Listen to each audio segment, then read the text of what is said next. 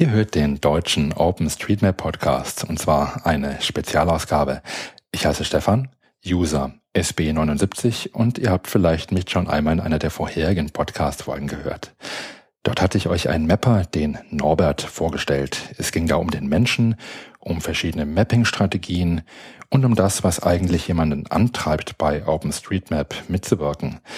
Diese Folge, die ihr jetzt gerade hört, die wird dagegen etwas technischer. Ich habe mir Roland Olbricht eingeladen. Roland ist nicht nur engagiert in der Bonner OpenStreetMap Community, nein, er ist vor allem bekannt dafür, dass er die Overpass API entwickelt hat und betreibt. Die Overpass API spielt inzwischen eine sehr wichtige Rolle bei vielen Anwendungen und ermöglicht das gezielte Abfragen von Informationen aus der OpenStreetMap Datenbank. Und genau um diese Overpass API wird es in dieser Podcast-Folge gehen. Ich möchte euch ein paar Informationen an die Hand geben, die das Hören dieser Folge vielleicht etwas erleichtern. Zum einen bietet jede Audiodatei unseres Podcasts, also auch diese hier, euch sogenannte Kapitelmarken an. Mit geeigneter Abspielsoftware könnt ihr also zu verschiedenen Abschnitten des folgenden Gesprächs springen. Zum anderen findet ihr unter blog.openstreetmap.de den deutschen OpenStreetMap Podcast, wo es auch zu dieser Podcast-Folge sogenannte Show Notes gibt. Das ist eine Sammlung von Links zu Seiten, die wir im Gespräch erwähnen. So sieht unser Fahrplan aus. Mein Gespräch mit Roland startet mit allgemeinen Informationen über ihn, seine Motivation und über die Overpass API. Diesen Teil haben wir bewusst so gehalten, dass auch interessierte und nicht programmierende Mapper keine Schwierigkeiten haben sollten, uns folgen zu können. Dann steigern wir langsam den Detailgrad und sprechen über die Overpass Abfragesprache, die sogenannte Query Language und später dann über den Overpass API Server und wie dort Geodaten organisiert abgespeichert werden. Dabei kommen sowohl der Entwicklungsprozess als auch Designprinzipien zur Sprache. Interessant finde ich auch, dass uns Roland Einblicke in die OpenStreetMap Entwicklergemeinde gewährt und darüber erzählt, wie sich die Softwareentwicklung in Interaktion mit der Community gestaltet. Auf keinen Fall verpassen solltet ihr auch das letzte Drittel unseres Gesprächs. Ausgehend von der Overpass API streifen wir nämlich dort viele technische Themen, die zurzeit für OpenStreetMap relevant sind oder diskutiert werden. Ich denke da an Augmented Diffs, 64-Bit Node IDs, Federated Databases, permanente IDs, dynamische Tagging-Bereinigung oder auch Änderungsvisualisierungen. Und zum Schluss könnt ihr darauf gespannt sein, ob es mir gelingt, den Roland mit Zitaten aus seinem Quellcode aus der Reserve zu locken. Aber hört selbst.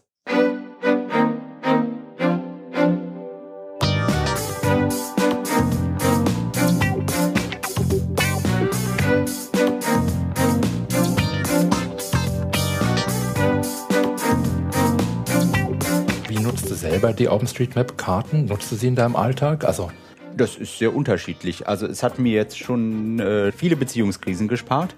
Wie? Das musst du kurz erklären. Beziehungskrisen ähm, Ich reduziere das jetzt mal. Ja, ich, ich höre immer das Umgekehrte, dass es gerade Beziehungskrisen auslöst.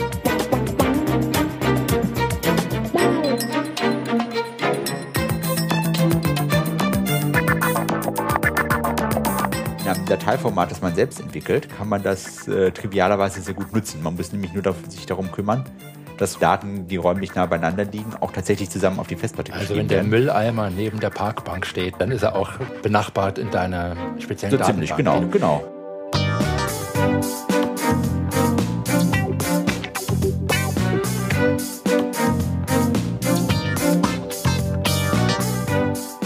man sollte eben nicht reingehen mit, das ist genau das, worauf man sollte nie reingehen mit dieser Mentalität, mit ich habe den sportlichen Ehrgeiz, äh, ja.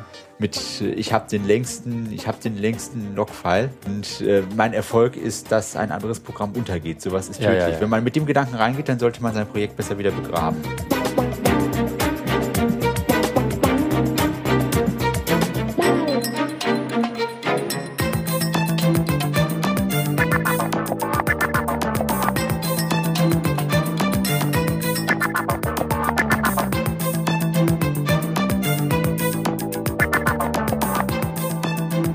Heute bei mir den Roland. Roland ist bei OpenStreetMap bekannt unter dem Usernamen Roland Leerzeichen Olbricht. O-L-B-R-I-C-H-T. Ähm, in OpenStreetMap Wiki findet man dich unter dem Usernamen roland.olbricht. Hallo Roland, grüß dich. Ja, hallo, ich grüße euch auch. Roland, viele OpenStreetMapper werden deinen Namen schon einmal gehört haben. Du bist sehr engagiert und seit vielen Jahren schon dabei, nämlich seit dem 3. September 2008, so sagt das jedenfalls ähm, die Datenbank. Ähm, du bist engagiert auf eine ganz andere Art und Weise, als es der Mapper Norbert ist. Wer sich jetzt fragt, wer ist denn eigentlich dieser Norbert, dem empfehle ich einfach mal in eine der vorhergegangenen Podcast-Folgen reinzuhören. Das lohnt sich. Ähm, Roland, bevor wir auf die Overpass API zu sprechen kommen, kannst du uns etwas sagen über deinen Hintergrund und dazu, wie du eigentlich äh, vor einigen Jahren überhaupt auf OpenStreetMap aufmerksam geworden bist? Ja, das ist eigentlich eine ganz skurrile Geschichte. Und zwar ähm, ging es darum, da hatte ein äh, Brite zur Energiewende untersucht, ob es überhaupt möglich wäre, Großbritannien mit ähm, Windkraftwerken zu versorgen mhm. und hat dafür ähm, ausgearbeitet, ähm, wie viele potenzielle Standorte es gäbe. Sehr, sehr grob. Es ging ja nur um eine Abschätzung. Und ähm, da war eben die Karte, auf die Kartendaten besser, auf deren Grundlage er das gemacht hat, war ein Ausdruck der damaligen OpenStreetMap-Daten. Hat im Prinzip alles, was nach Wohngebiet aussah, dann mit einem entsprechenden Rahmen versehen und aus der Flächenrechnung rausgenommen und den Rest dann verglichen mit groben meteorologischen Daten, um eine Abschätzung zu kriegen. Ergebnis war, dass bei den Briten Energiesparen sehr viel dringender ist als ein Ausbau der Windenergie, weil mhm. es vorne und hinten nicht reichen würde. Und parallel dazu noch eine andere Geschichte, die ähm, das lief über die Uni, da ging dann einfach nur rum die äh, eigentlich ja sehr unschöne Meldung, aber schon zutreffend mit bitte keine Karten auf den Homepages der Uni unterbringen, denn die Uni muss sich dann mit kostenpflichtigen Abmahnungen herumärgern. Mhm. Und äh, da habe ich dann einfach mal rausgearbeitet und zurückgeschrieben mit geht doch, denn es gibt auch freie Kartendaten und zwar eben OpenStreetMap. Das ist dann in der Univerwaltung erst versackt. Dann witzigerweise, als ich dann ein, zwei Jahre später in der Uni wieder vorbeigekommen bin, habe ich dann erstaunt festgestellt, dass auf allen von der Uni äh, publizierten Landkarten, ähm, solche Übersichtskarten oder wo man gerade ist, konsequent OpenStreetMap verwendet wurde. Also da haben wohl einfach nur die Mühlen der Verwaltung etwas langsamer gemahlen. Aber offenbar sehr erfolgreich, sowohl was jetzt das Ausräumen von juristischen Risiken angeht, als auch äh, was die Nutzung von OpenStreetMap. Es sind einfach zwei sehr, zwei sehr, zwei sehr unterschiedliche Fälle. In dem einen Fall liegt es ja daran, dass man so technisch anspruchsvolle Daten oder solche technisch anspruchsvollen Prozesse sonst einfach gar keine Daten bekommt. Nicht mal in ausreichender Qualität äh, Daten kaufen kann, sondern diese Daten einfach nicht bekommt. Ja. Und an der anderen Ende einfach die ähm, ja doch fragwürdige deutsche Gesetzgebung, die sagt, mit wenn man da aus dieser ganzen Lizenz äh, an Lizenzschlamassel rauskommen will, dass man dann einfach sagt, mit man geht einfach auf Daten, die so sauber lizenziert sind, dass man sie einfach verwenden kann, ohne sich um diesen ganzen juristischen Kleinkram, gut, Kleinkram ist es ja nicht mehr, um die gesamten juristischen Tretminen keine Gedanken mehr machen muss. Ja, du sagtest, du warst an der Uni, als du von OpenStreetMap erfahren hast. Hast du dort studiert oder promoviert zu der Zeit? Was für ein Fach hast ähm, du studiert? So, ja, sowohl als auch und zwar nacheinander. Also ähm, ich komme aus Wuppertal, habe dort auch studiert, bin dann zweieinhalb Jahre in Münster gewesen, habe dort äh, angefangen zu promovieren und dann, so klein ist die Welt, ist mein Doktorvater nach Wuppertal zurückberufen Aha. worden dass ich dann dahin zurückgegangen bin und dort dann die Promotion fertiggestellt habe. Und das war dann im August 2008. Ja. Es mag jetzt Zufall sein mit der Anmeldung ein bisschen später. Es mag auch einfach sein, dass es dann zum ersten Mal nach der Promotion war, wo ich einen, den Kopf frei hatte, mal wieder irgendwas Interessantes und Schönes zu machen. Was ich interessant fand, äh, ist, dass du da, dass deine Promotion mit Karten oder mit Geodaten erstmal gar nichts zu tun hat, oder? Du hast ja in Mathematik promoviert. Das hat auch nichts damit zu tun. Genau, das, also das äh, ist äh, davon erstmal völlig unabhängig. Das ist davon unabhängig, aber ähm, man möchte irgendwann, ich meine, in, am Anfang reizt einen auch die rein akademischen, hypothetischen Fragestellungen. Irgendwann hat man davon einfach sehr viele gesehen. Dann möchte man auch einfach mal die Früchte seiner Arbeit in Aktion sehen. Mhm. Und das ist äh, bei reiner Mathematik nur begrenzt möglich also sich dann auch einfach äh, jenseits aller Frage, was man jetzt mit dem Karriereweg macht, der danach auch, auch wieder mit OpenStreetMap nichts zu tun hat, ja. ging es da einfach darum, einfach wirklich mal zu machen und zu sehen, dass man davon, und davon, äh, davon profitiert, dass auch andere Leute einfach mal sich das anschauen und sagen mit, oh, das ist ja nützlich. Ja, du, wo arbeitest du jetzt zurzeit? Ähm, jetzt arbeite ich hier in der Nähe von Bonn vor Ort, auch wenn ich dafür wahrscheinlich gehauen werde, St. Augustin ist das. Ja. Und äh, dort beim Fraunhofer Institut äh, Sky äh, steht für wissenschaftliches Rechnen und Algorithmen. Ja. Und ähm, man muss dazu wissen, das Institut hat ungefähr 80 Mitarbeiter, ist eines von mehreren Instituten auf diesem Campus, der relativ groß ist in St. Augustin. Und ähm, wir machen dann eigentlich die ganze Bandbreite an Informatik. Da gibt es sehr, sehr viele verschiedene Themen. Wir speziell machen Optimierung. Wir vom optimieren den Verschnitt von Kleidung. Das heißt, wir sorgen dafür, dass man, äh, wenn man ah, Kleidung ja. herstellt, möglichst wenig Verschnitt produziert. Das äh, so, so viel zu deiner beruflichen Seite. Das andere, was mich interessiert ist, bevor wir auf die Overpass API kommen, ähm, in welchen Formen beteiligst du dich bei der OpenStreetMap Community? Also in welchen, auf welchen Mailinglisten trifft man dich an, in welchen OSM-Foren? Ähm, wo findet man dich da? Jetzt müssen wir erstmal anfangen, die Liste zu machen. Das ist äh, so, das ist diesmal ohne Disclaimer, das ist diesmal tatsächlich ausdrücklich äh, mit wertender Reihenfolge. Aha. Was ich zuerst und am schnellsten lese, einfach aus Praktikabilitätsgründen, ist äh, die Mailinglisten und da allem voraus OSM-Dev, danach kommen Talk und Talk.de. Ah ja. Das, äh, was ich danach dann täglich im quasi Wartungsmodus durchlaufe, ist einmal durchs äh, Wiki die be persönliche Beobachtungsliste. Die ähm, im Forum suche ich danach nach Fragen, die das Schlüsselwort Overpass enthalten. Aha, also, also wenn man möchte, wenn man Aufmerksamkeit auf sich ziehen möchte, müsste man den Begriff Overpass einmal zitieren. Ja. Und ähm, help osm.org ist tatsächlich so äh, wenig frequentiert, dass es da sinnvoll möglich ist, alle Beiträge einmal durchzulesen und äh, dann zu sehen, welche Fragen relevant sind und die zu beantworten. Dazu kommen dann noch ein paar Dinge. Ich bin jetzt kürzlich im Rahmen von der letzten Mitgliederwahl, äh, also Bordwahl der OSMF beigetreten. Da gibt ja. es dann auch noch eine Mailingliste zu, die den Mitgliedern offen steht. Und hier lokal in Bonn-Rhein-Sieg haben wir ja auch zwei Mailinglisten, eine öffentliche und eine für den internen Orga-Kram. So, äh, hier die Hörer, ne? Nicht äh, sein Vorgehen spoilern und dann entsprechend äh, in irgendwelche Signaturen Overpass schreiben. Auch da habe ich kein Problem mit. Das ist äh, letztlich geht es ja nur darum, dass man sagt, mit äh, ich versuche möglichst alle Kanäle zu erreichen, aber ähm, ein bisschen nach persönlichen Vorlieben, zum Teil aber auch äh, nach Praktikabilität dann so zu filtern, dass ich möglichst alles Relevante finde und äh, das Forum ist einfach schon sehr umfangreich von den Beiträgen. Mhm. Wie nutzt du selber die OpenStreetMap-Karten? Nutzt du sie in deinem Alltag? Also das ist sehr unterschiedlich. Also es hat mir jetzt schon äh, drei, vier, fünf, viele, viele Beziehungskrisen gespart. Wie? Das musst du kurz erklären.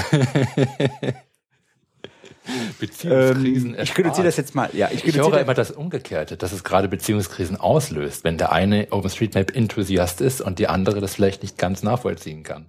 Es hat auch, es hat auch zu Beziehungskrisen beigetragen, aber das würde ich jetzt mal nicht als äh, Nutzen der OSM-Daten sehen.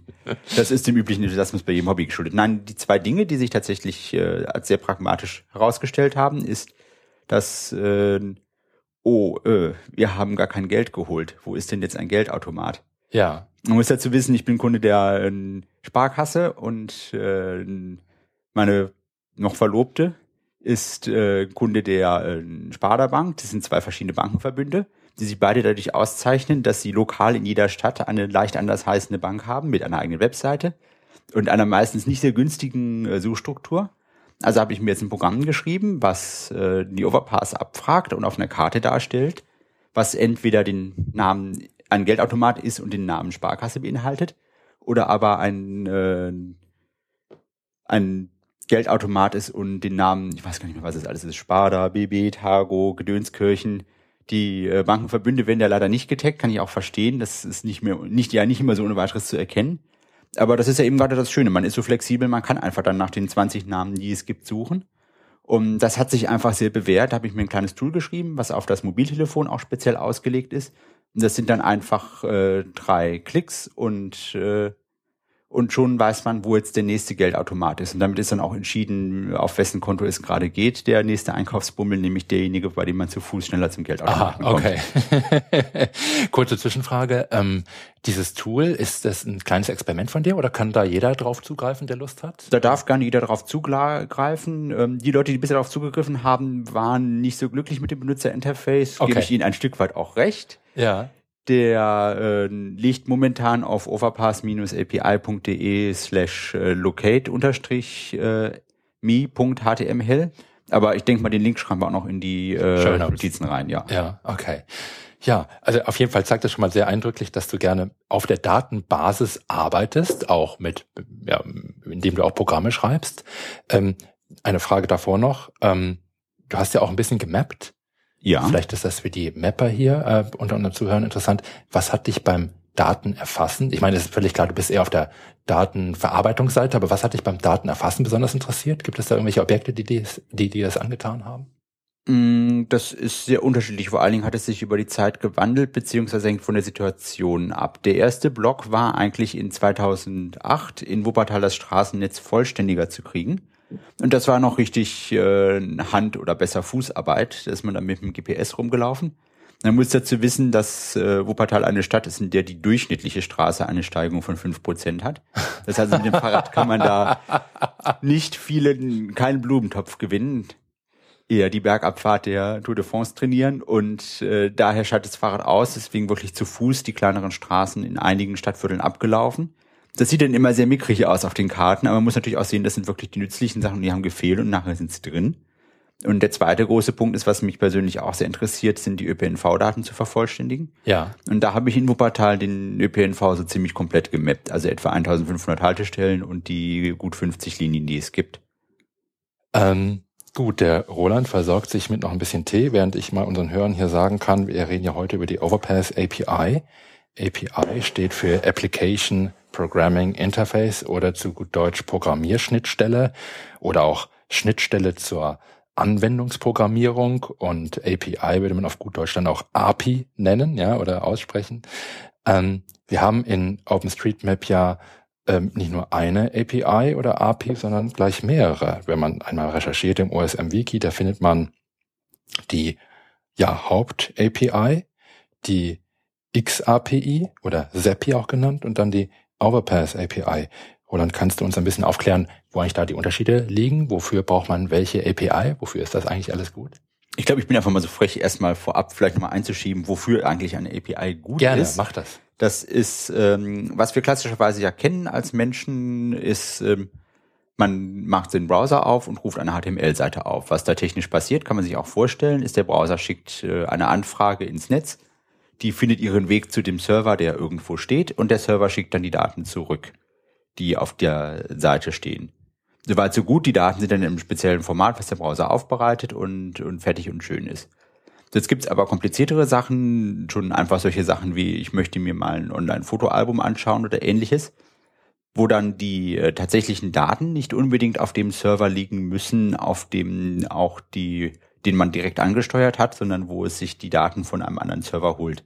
Da spricht dann quasi nicht mehr der Mensch über den Browser mit dem Server, sondern da spricht dann eine Maschine mit dem Server, nämlich ein Programm, das auf dem, entweder auf dem Server läuft, in der Mitte steht, oder das im Browser unten drin läuft. Das ist man meistens die Sprache JavaScript, mhm. mit der dann die Maschine den, äh, den anderen Server, und das ist dann eben sowas wie die Overpass API oder allgemeiner jede typische API, dann nach Daten fragt, um die Webseite zu vervollständigen. Also zum Beispiel könnte es einen Server geben, der einfach nur äh, Fotos vorhält oder vielleicht besser im OSM-Kontext. Es könnte einen Server geben, der zu Geodaten eine Adresse auflöst. Gibt es tatsächlich Nominatim. Ja. Und äh, da würde dann quasi dann äh, der Browser weiß bis dahin nur die Geokoordinate und äh, dieses JavaScript-Programm äh, kontaktiert dann den separat von dem eigentlichen Server, der gefragt wird, den Nominatim-Server und holt sich von ihm zurück die äh, Form der oder die Adressdaten, die dazugehören und fügt die dann einfach dynamisch in die Seite ein. Ja. Das heißt also im Prinzip allgemeiner gesagt, diese API ist äh, dafür oder spricht, wendet äh, sich eigentlich an Leute, die Anwendungen schreiben. Ja. Oder eben auch Webseiten, wo die, die Grenzen sind da eigentlich in gewissem Sinne fließend.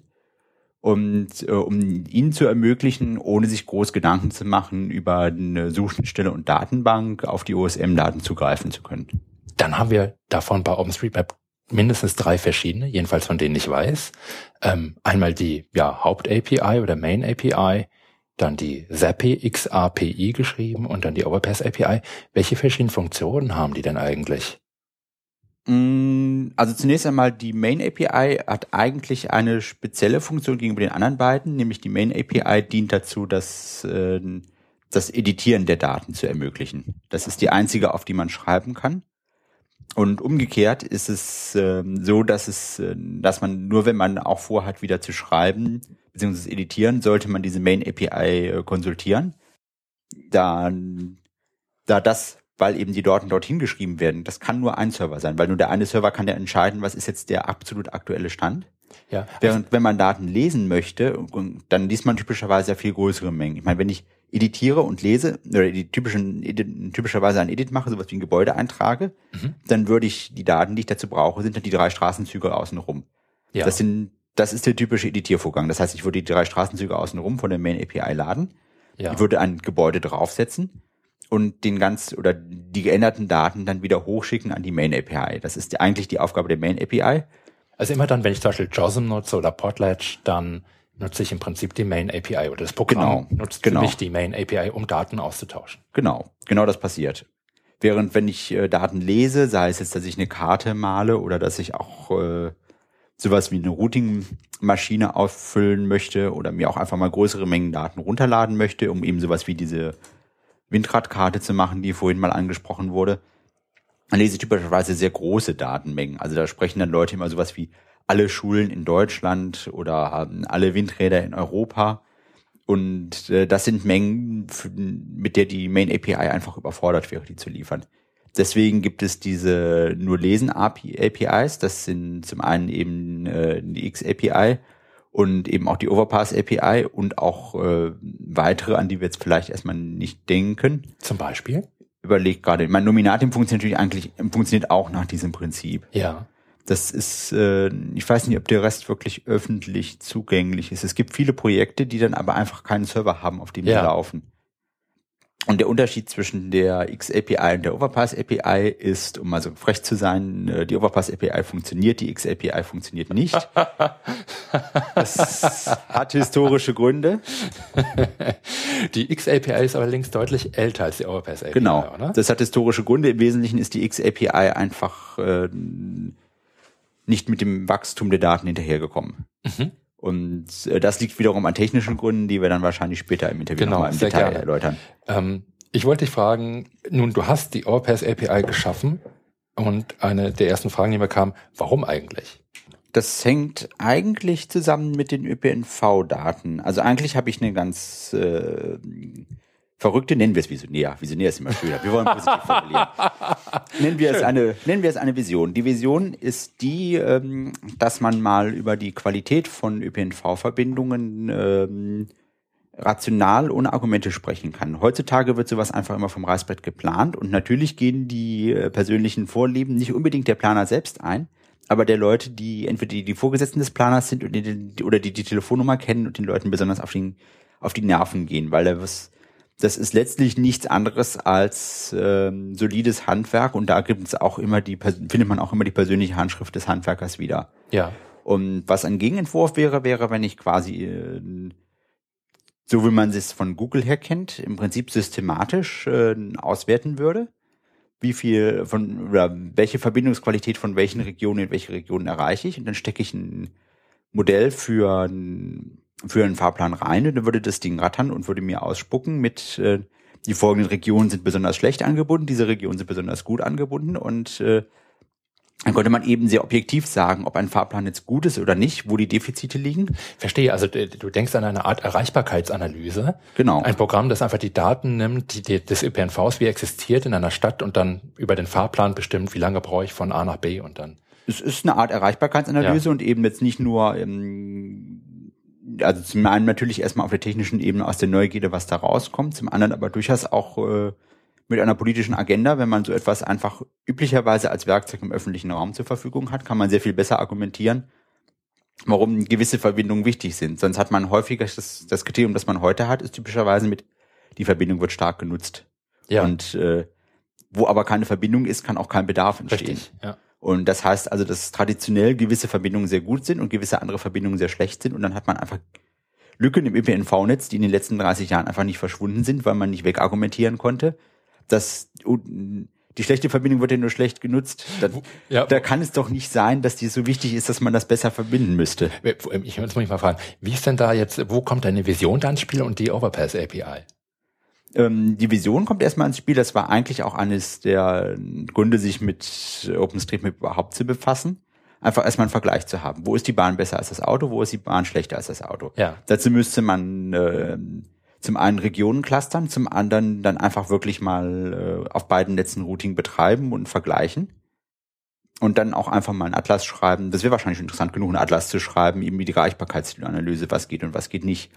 Und äh, natürlich ich denke, geht das zusammen. Das ist klar, das kann ich, das kann ich in eine große Kiste stricken und lokal machen.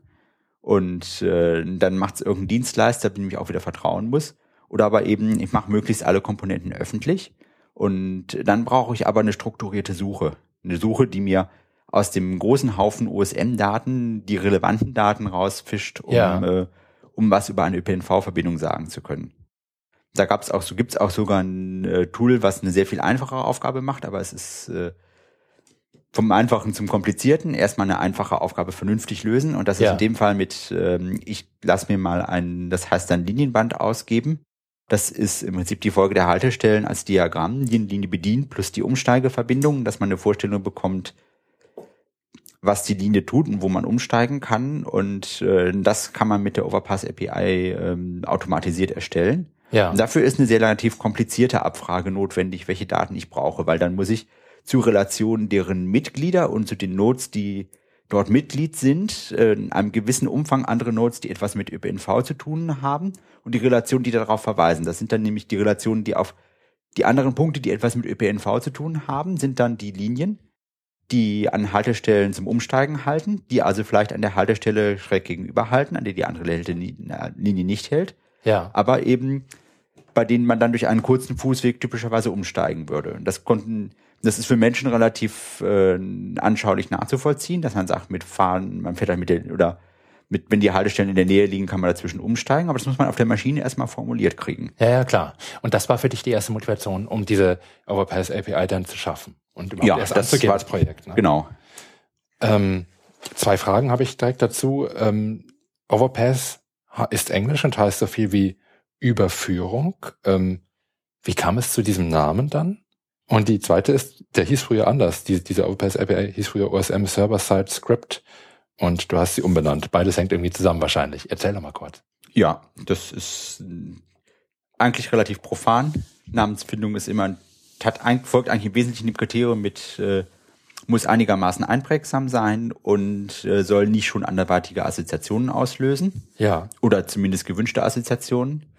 Gut, ähm, Server-Side oder OSM Server-Side-Script war, äh, hat keine anderweitigen Assoziationen ausgelöst, war aber weit entfernt davon, den Namen einfach zu haben.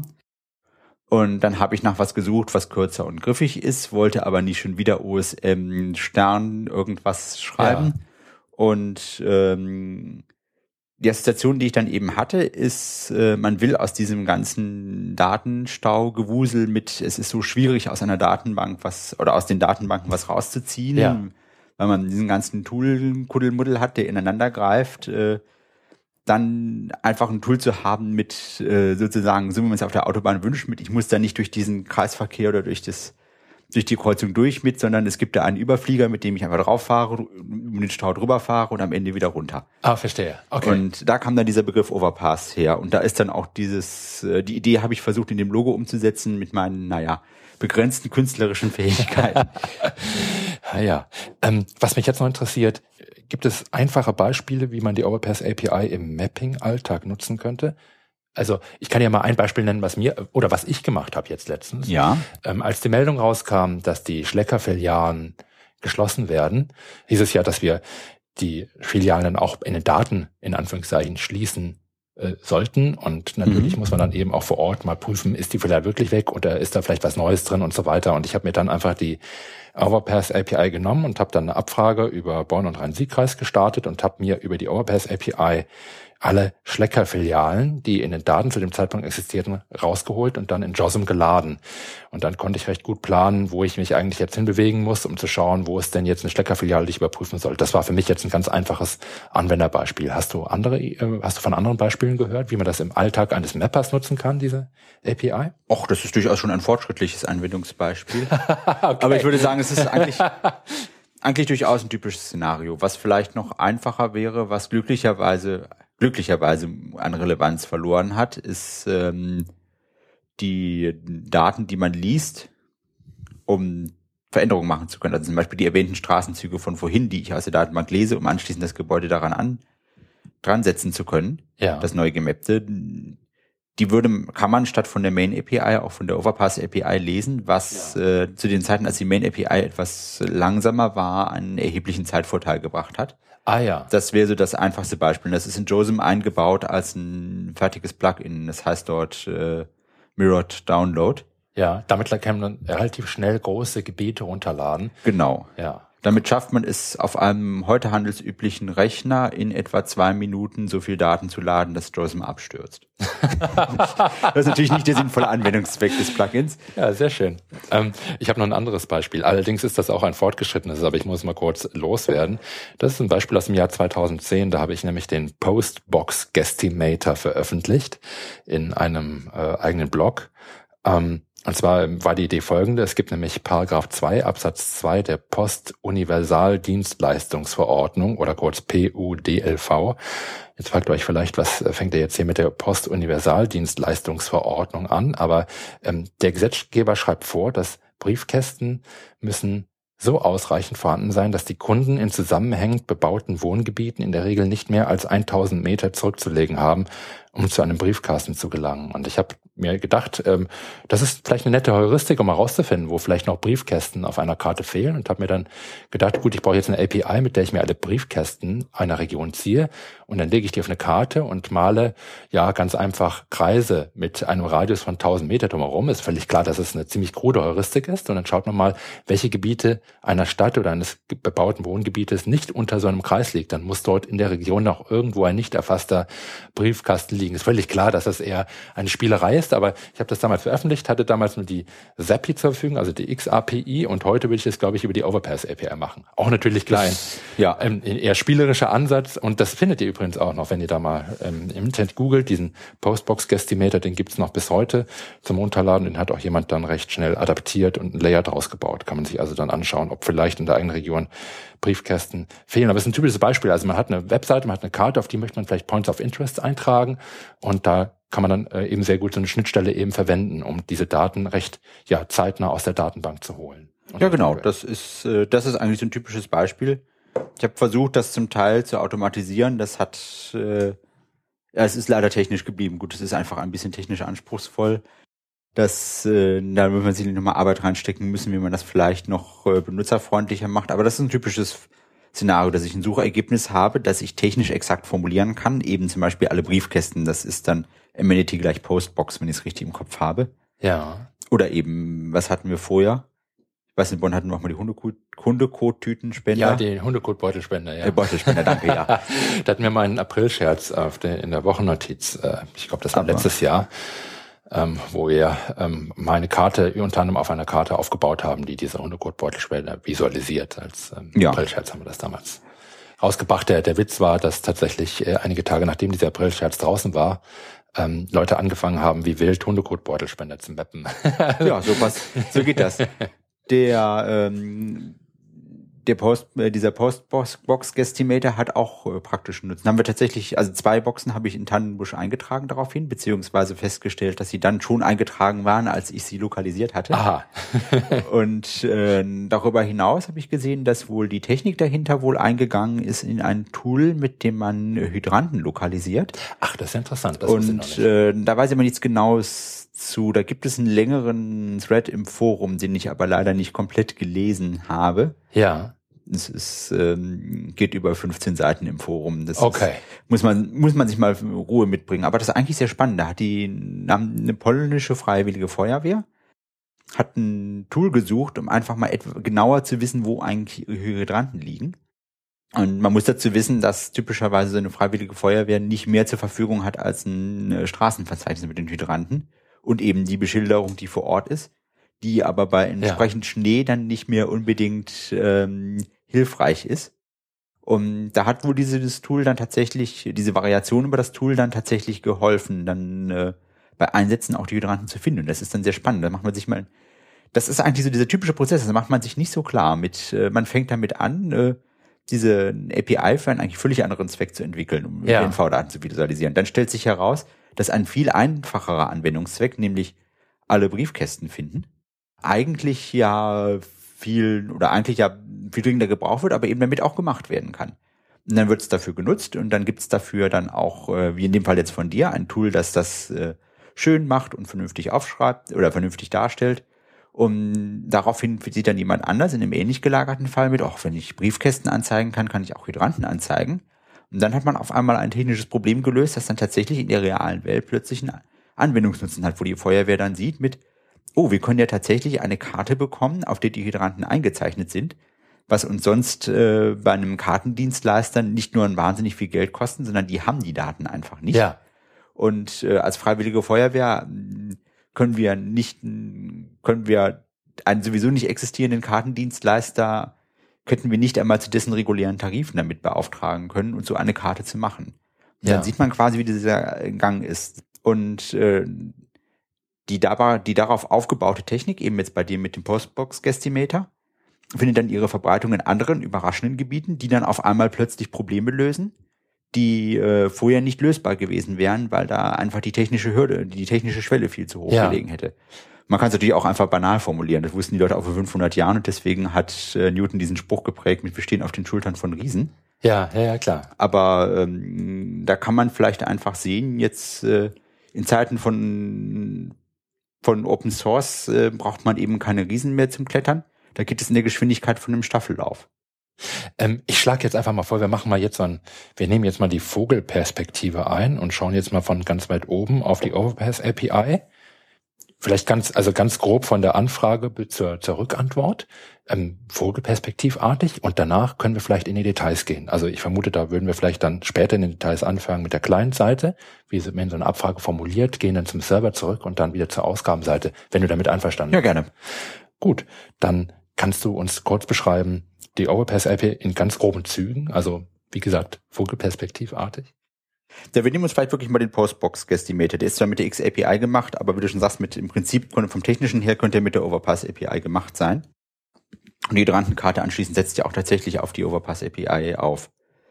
Und ähm, also es würde zunächst einmal ein Webserver, wir haben ja schon gesehen, eigentlich eine Maschine, also Webserver tut's nicht, würde zunächst einmal eine Maschine, eine Anwendung, würde von Client-Seite eine Anfrage formulieren. Die Anfragesprachen wir gleich noch später erläutern sagen wir einfach mal, die Anfrage lautet, äh, gib mir alle ähm, Post, gib mir alle Briefkästen. Ja.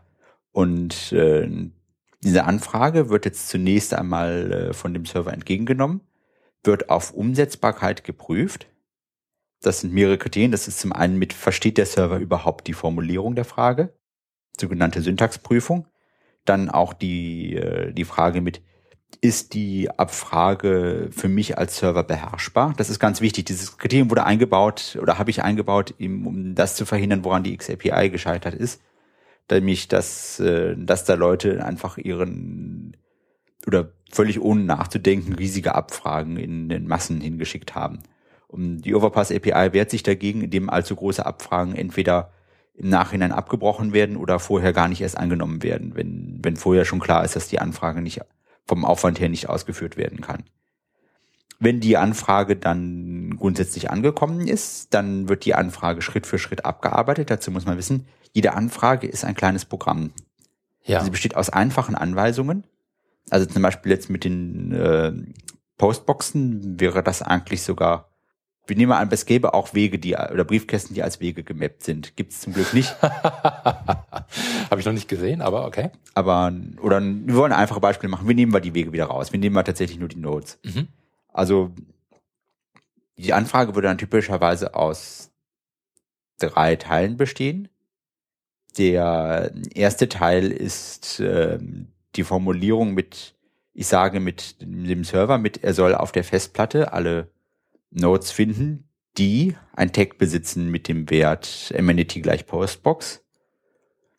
Das ist dann schon der zweite Teil dieses Kriterium und darüber hinaus dann die äh, innerhalb einer gewissen Bounding Box liegen. Ja, also innerhalb eines gewissen. Das ist die Anweisung, die zuerst ausgeführt wird. Daraufhin hat der Server dann gesagt, oder hat der, hat der Server dann ähm, eine gewisse Anzahl von Objekten gefunden, die hat er sich jetzt intern gemerkt. Ja. Und zwar weiß er zu diesem Zeitpunkt von den Objekten ziemlich genau die IDs ja. und nicht die Detaildaten. also die Identifikationsnummern. Genau, die Identifikationsnummern und danach kommt dann der, jetzt habe ich mich verzählt, danach kommt eben die, die Anweisung zur Ausgabe.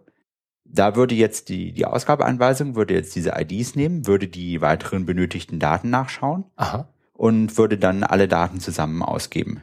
Und die Daten werden dann zurückgeleitet äh, an denjenigen, der die Anfrage gestellt hat, also an, die, an das Skript oder die Maschine, die die Anfrage gestellt hat. Genau, das läuft so ähnlich wie bei einer Webseite. Man schickt diese relativ äh, kurze URL hin und kriegt dann ein relativ umfangreiches Dokument über das Netzwerk zurück, was dann die Abfrageantwort ist. Das kann zum Beispiel ein XML-Dokument sein, ähm, so dass ich das in JOSM lesen kann oder in anderen Formaten vorlegen, nehme ich an, oder?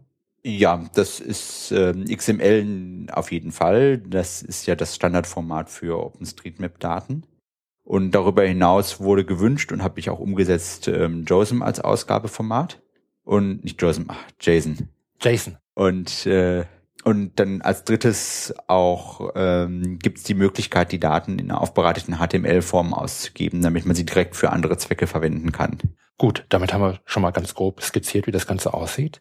Ähm, dann würde ich sagen, fangen wir mal mit der kleinen Seite an, also mit den Abfragen. Du hast, ähm, also wenn man sich mal die Wiki-Seiten zur Overpass API anschaut, dann stellt man schnell fest, dass der Roland nicht einfach nur ähm, irgendwelche Abfrageregeln definiert, nein, er hat eine ganze Abfragesprache erschaffen, die Query Language, ja, QL genannt, im Wiki jedenfalls.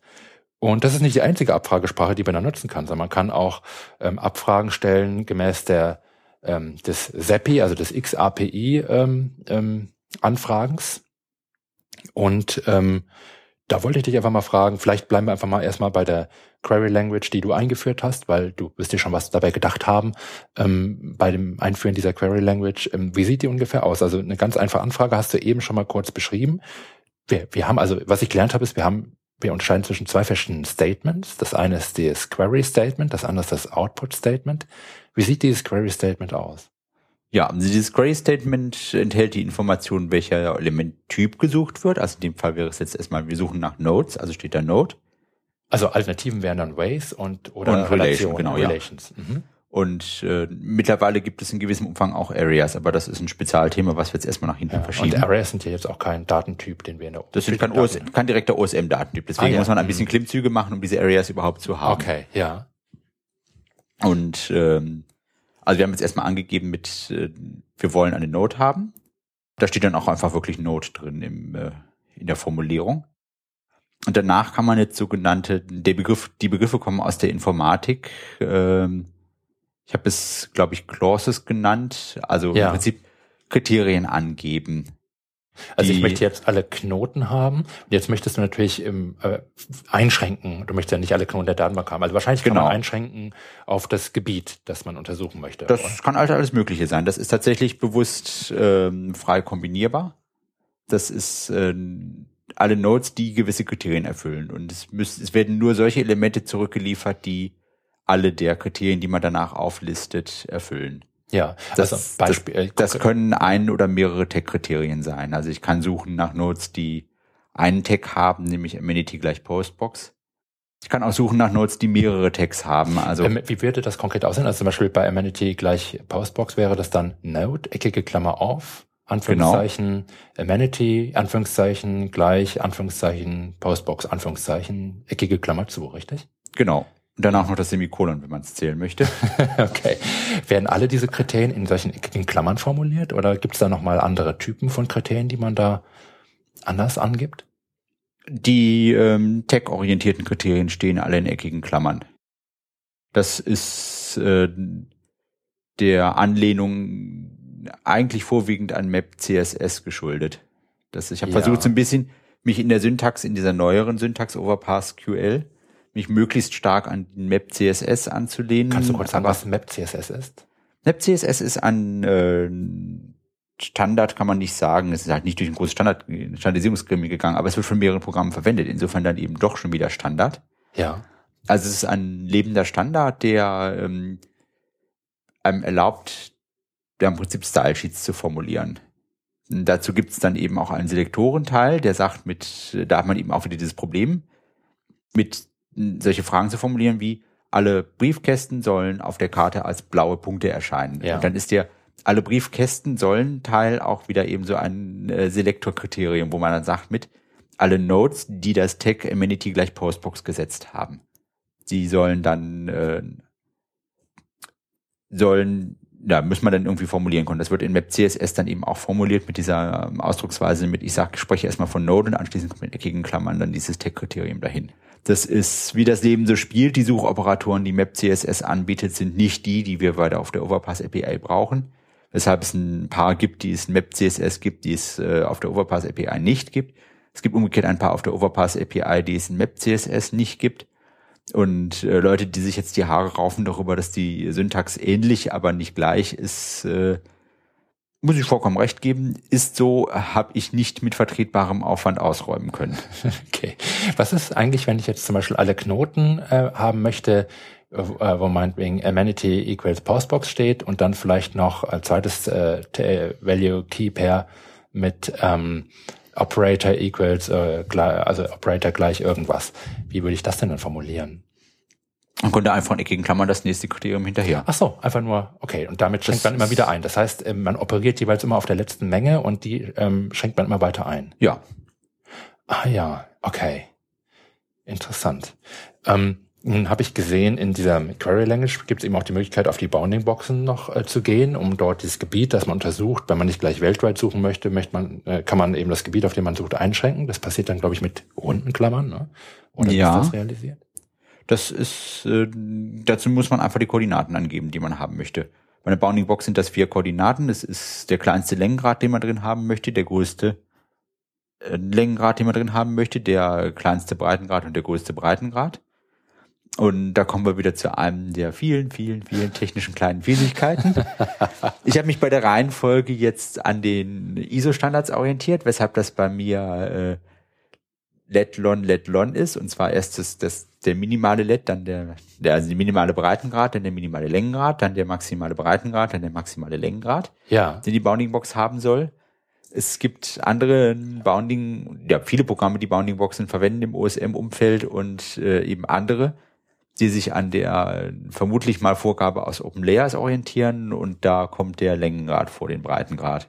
Ja, also da muss man noch mal ein bisschen aufpassen, wie man da die Bounding Box. Ja, muss man dann jeweils aufpassen, mit welchem Programm man gerade unterwegs ist. Ja, wo stelle ich die rein? Also ich habe jetzt mein mein Query Statement war zum Beispiel Node und dann runde Klammer und dann die Längen- und Breitengradangaben durch Komma getrennt. Genau. Und dann äh, runde Klammer zu und dann eckige Klammer auf und dann jeweils äh, die Amenity gleich, Postbox und so weiter Angaben. Ja, genau. Ja, und dann gibt's ja noch ganz ähm, abgefahrene Dinge. Ne? Dann kannst du also irgendwie solche Abfragen kannst du irgendwie zwischenspeichern in irgendwelchen Mengen und darauf kannst du dann später wieder operieren. Was, wie sieht das denn aus ungefähr? Also die ganze Vorstellung, die man dahinter haben sollte, ist, vielleicht sollte ich noch mal so ein bisschen was zu dem Modell sagen. Das ist sehr gerne. Das ist, ähm, wie gesagt, in, es gibt verschiedene Ansätze, Abfragen zu formulieren oder überhaupt Programmiersprachen zu denken. Und die beiden wichtigsten sind entweder ähm, deklarative Ansätze ja, das oder heißt. äh, prozedurale. Deklarative Ansätze, da sagt man im Prinzip, sagt man im Prinzip, was man haben möchte und äh, der Computer muss herausfinden, wie er das in ein funktionsfähiges Programm kriegt und was er dann tut während äh, prozedurale Ansätze eher sind zu sagen, mit äh, wie ich etwas haben möchte. Ja. Da sage ich dem Computer recht konkret, was er tun soll.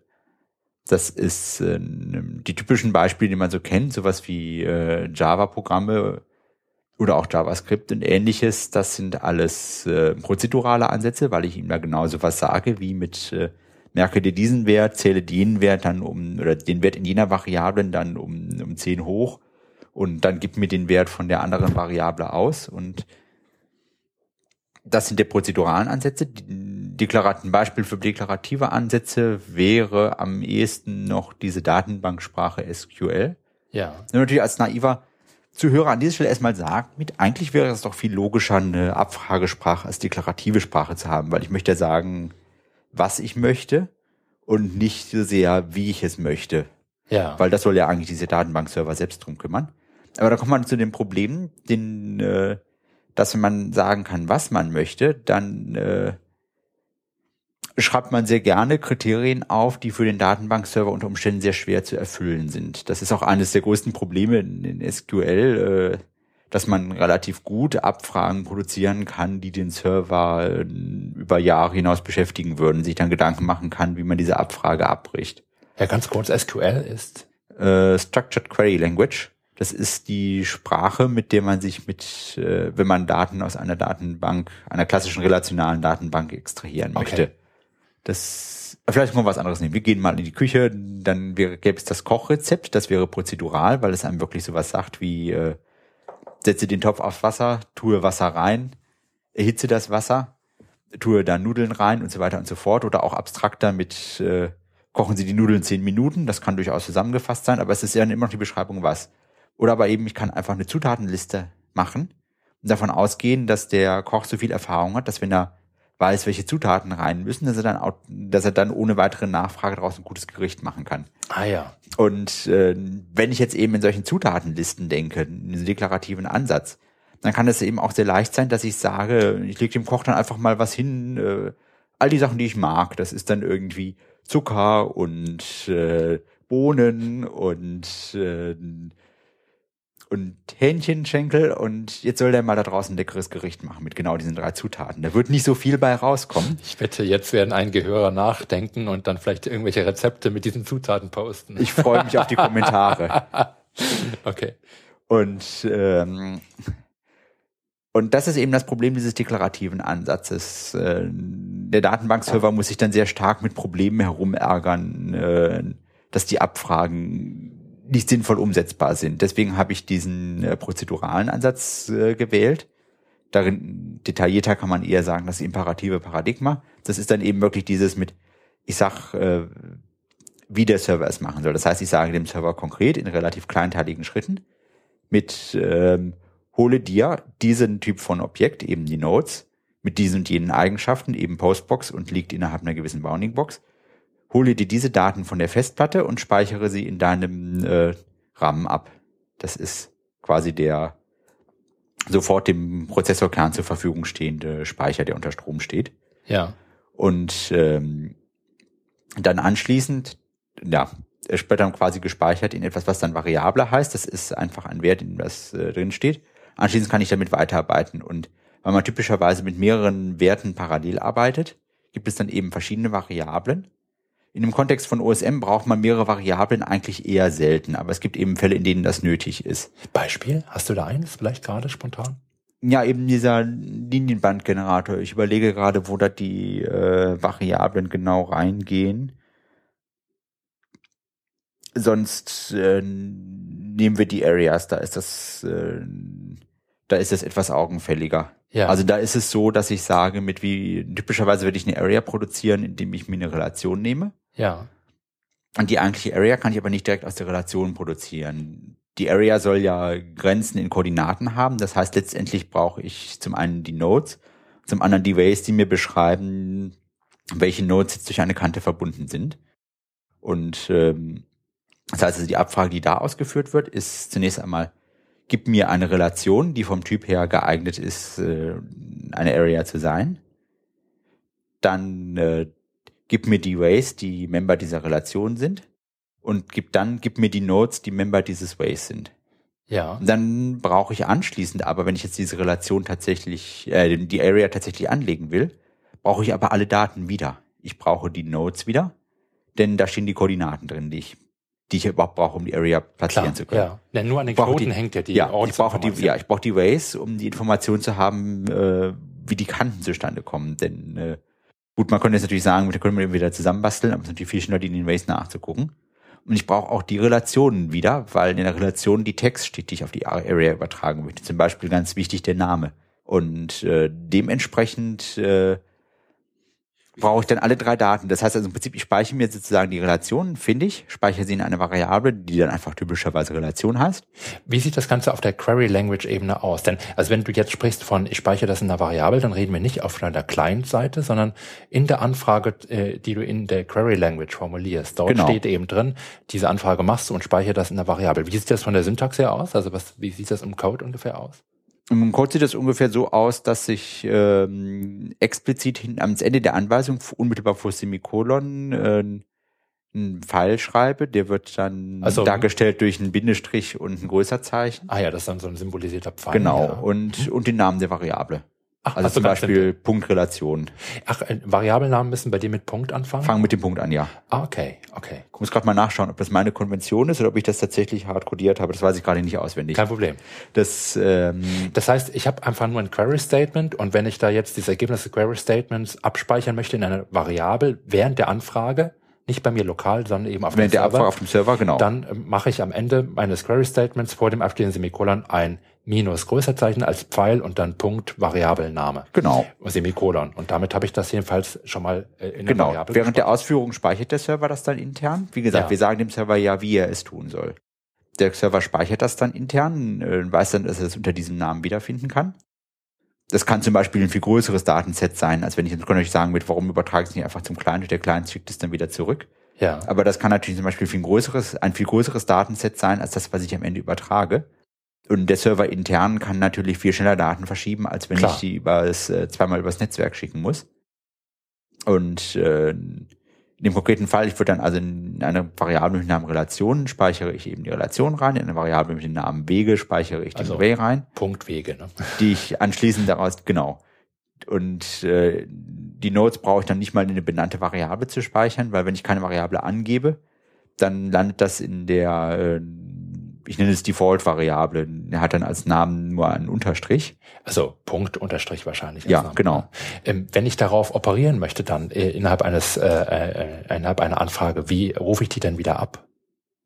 Ähm, das hängt so ein bisschen davon ab, was für eine Abfrage es ist. Äh, meistens taucht es ja entweder als Eingabemenge in dem Cla- also in, dem, in der Query wieder auf, wo ich dann mit einschränken möchte, mit ich möchte nur diese die Daten aus einer gewissen Variable als Quellmenge zulassen, dann würde das nach dem Typ stehen. Ja, also nach zum Beispiel Node. Genau. Node. Äh, Node. Gut, Node.way wäre jetzt ein bisschen blöd, weil das da kein Ergebnis hätte. ja. Aber Node. Punkt, äh, Variablenname, den man vorher benutzt hat, dann Genau. wäre, dann würde diese, dieses zweite Query Statement, das nach dem ersten kommt, eingeschränkt auf Auf das, was ich schon gefunden habe. Genau. Das ist natürlich jetzt ein bisschen artifiziell, was wir jetzt gerade konstruieren, weil du sagtest ja eben, man kann viel leichter einschränken, wenn man jetzt zum Beispiel nur auf Knoten einschränken möchte, die mehrere Text tragen, Ja. würde man einfach nur diese eckigen Klammern mit entsprechenden Argumenten aneinander rein und damit hätte man schon eben die Einschränkung realisiert. Aber wir machen es jetzt mal bewusst ein bisschen Genau, ja, komplizierter ist als richtig, nötig, ja. damit man auch so Spezialfälle ähm, abfangen kann. Also gut, wir haben die Daten, können wir also innerhalb eines äh, einer, einer Anfrage können wir verschiedene Query Statements absetzen. Wir können diese Ergebnisse sogar, wenn wir das brauchen, in verschiedene Variablen auf der Serverseite erstmal ablegen, die wir mit, auf denen wir weiter operieren können innerhalb derselben Abfrage. Ähm, was kann man damit zum Beispiel machen? Also kann man zum Beispiel diese Mengen vereinigen? Ähm, also ein Union-Operator gibt es Das, vielleicht? das gibt es auch. Ähm, es gibt den Union-Operator, gibt es auf dieser ähm, Ebene, die, dass die Ergebnisse mehrerer Statements vereinigt werden, während es den Intersection-Operator nur gibt als, also ist implizit darüber realisiert, dass ich mehrere Clauses ineinander fügen kann. Da konnte ich eben auch zum Beispiel einfach zwei Mengen angeben aus verschiedenen Variablen und würde Ja. die Schnittmenge der beiden Variablenmengen berechnen. Ah ja, okay. Ja, okay. Welche anderen Operatoren fallen dir noch ein? Was ist da noch wichtig? Du hast ja unheimlich viel implementiert, aber was ist noch, ähm, was hast du selber mal da genutzt, ähm, was vielleicht jetzt erstmal nicht so ganz ähm, auf der Hand liegt? Also selber genutzt habe ich alles, was ich implementiert habe. Okay, gut. Allein schon, äh, um die Dinge zu testen. Schon klar. Also ich sehe hier zum Beispiel ähm, in der Dokumentation gerade, ich habe hier die Wiki-Seite gerade geöffnet, es gibt zum Beispiel eine Operation, die nennt sich Around. Ja, genau.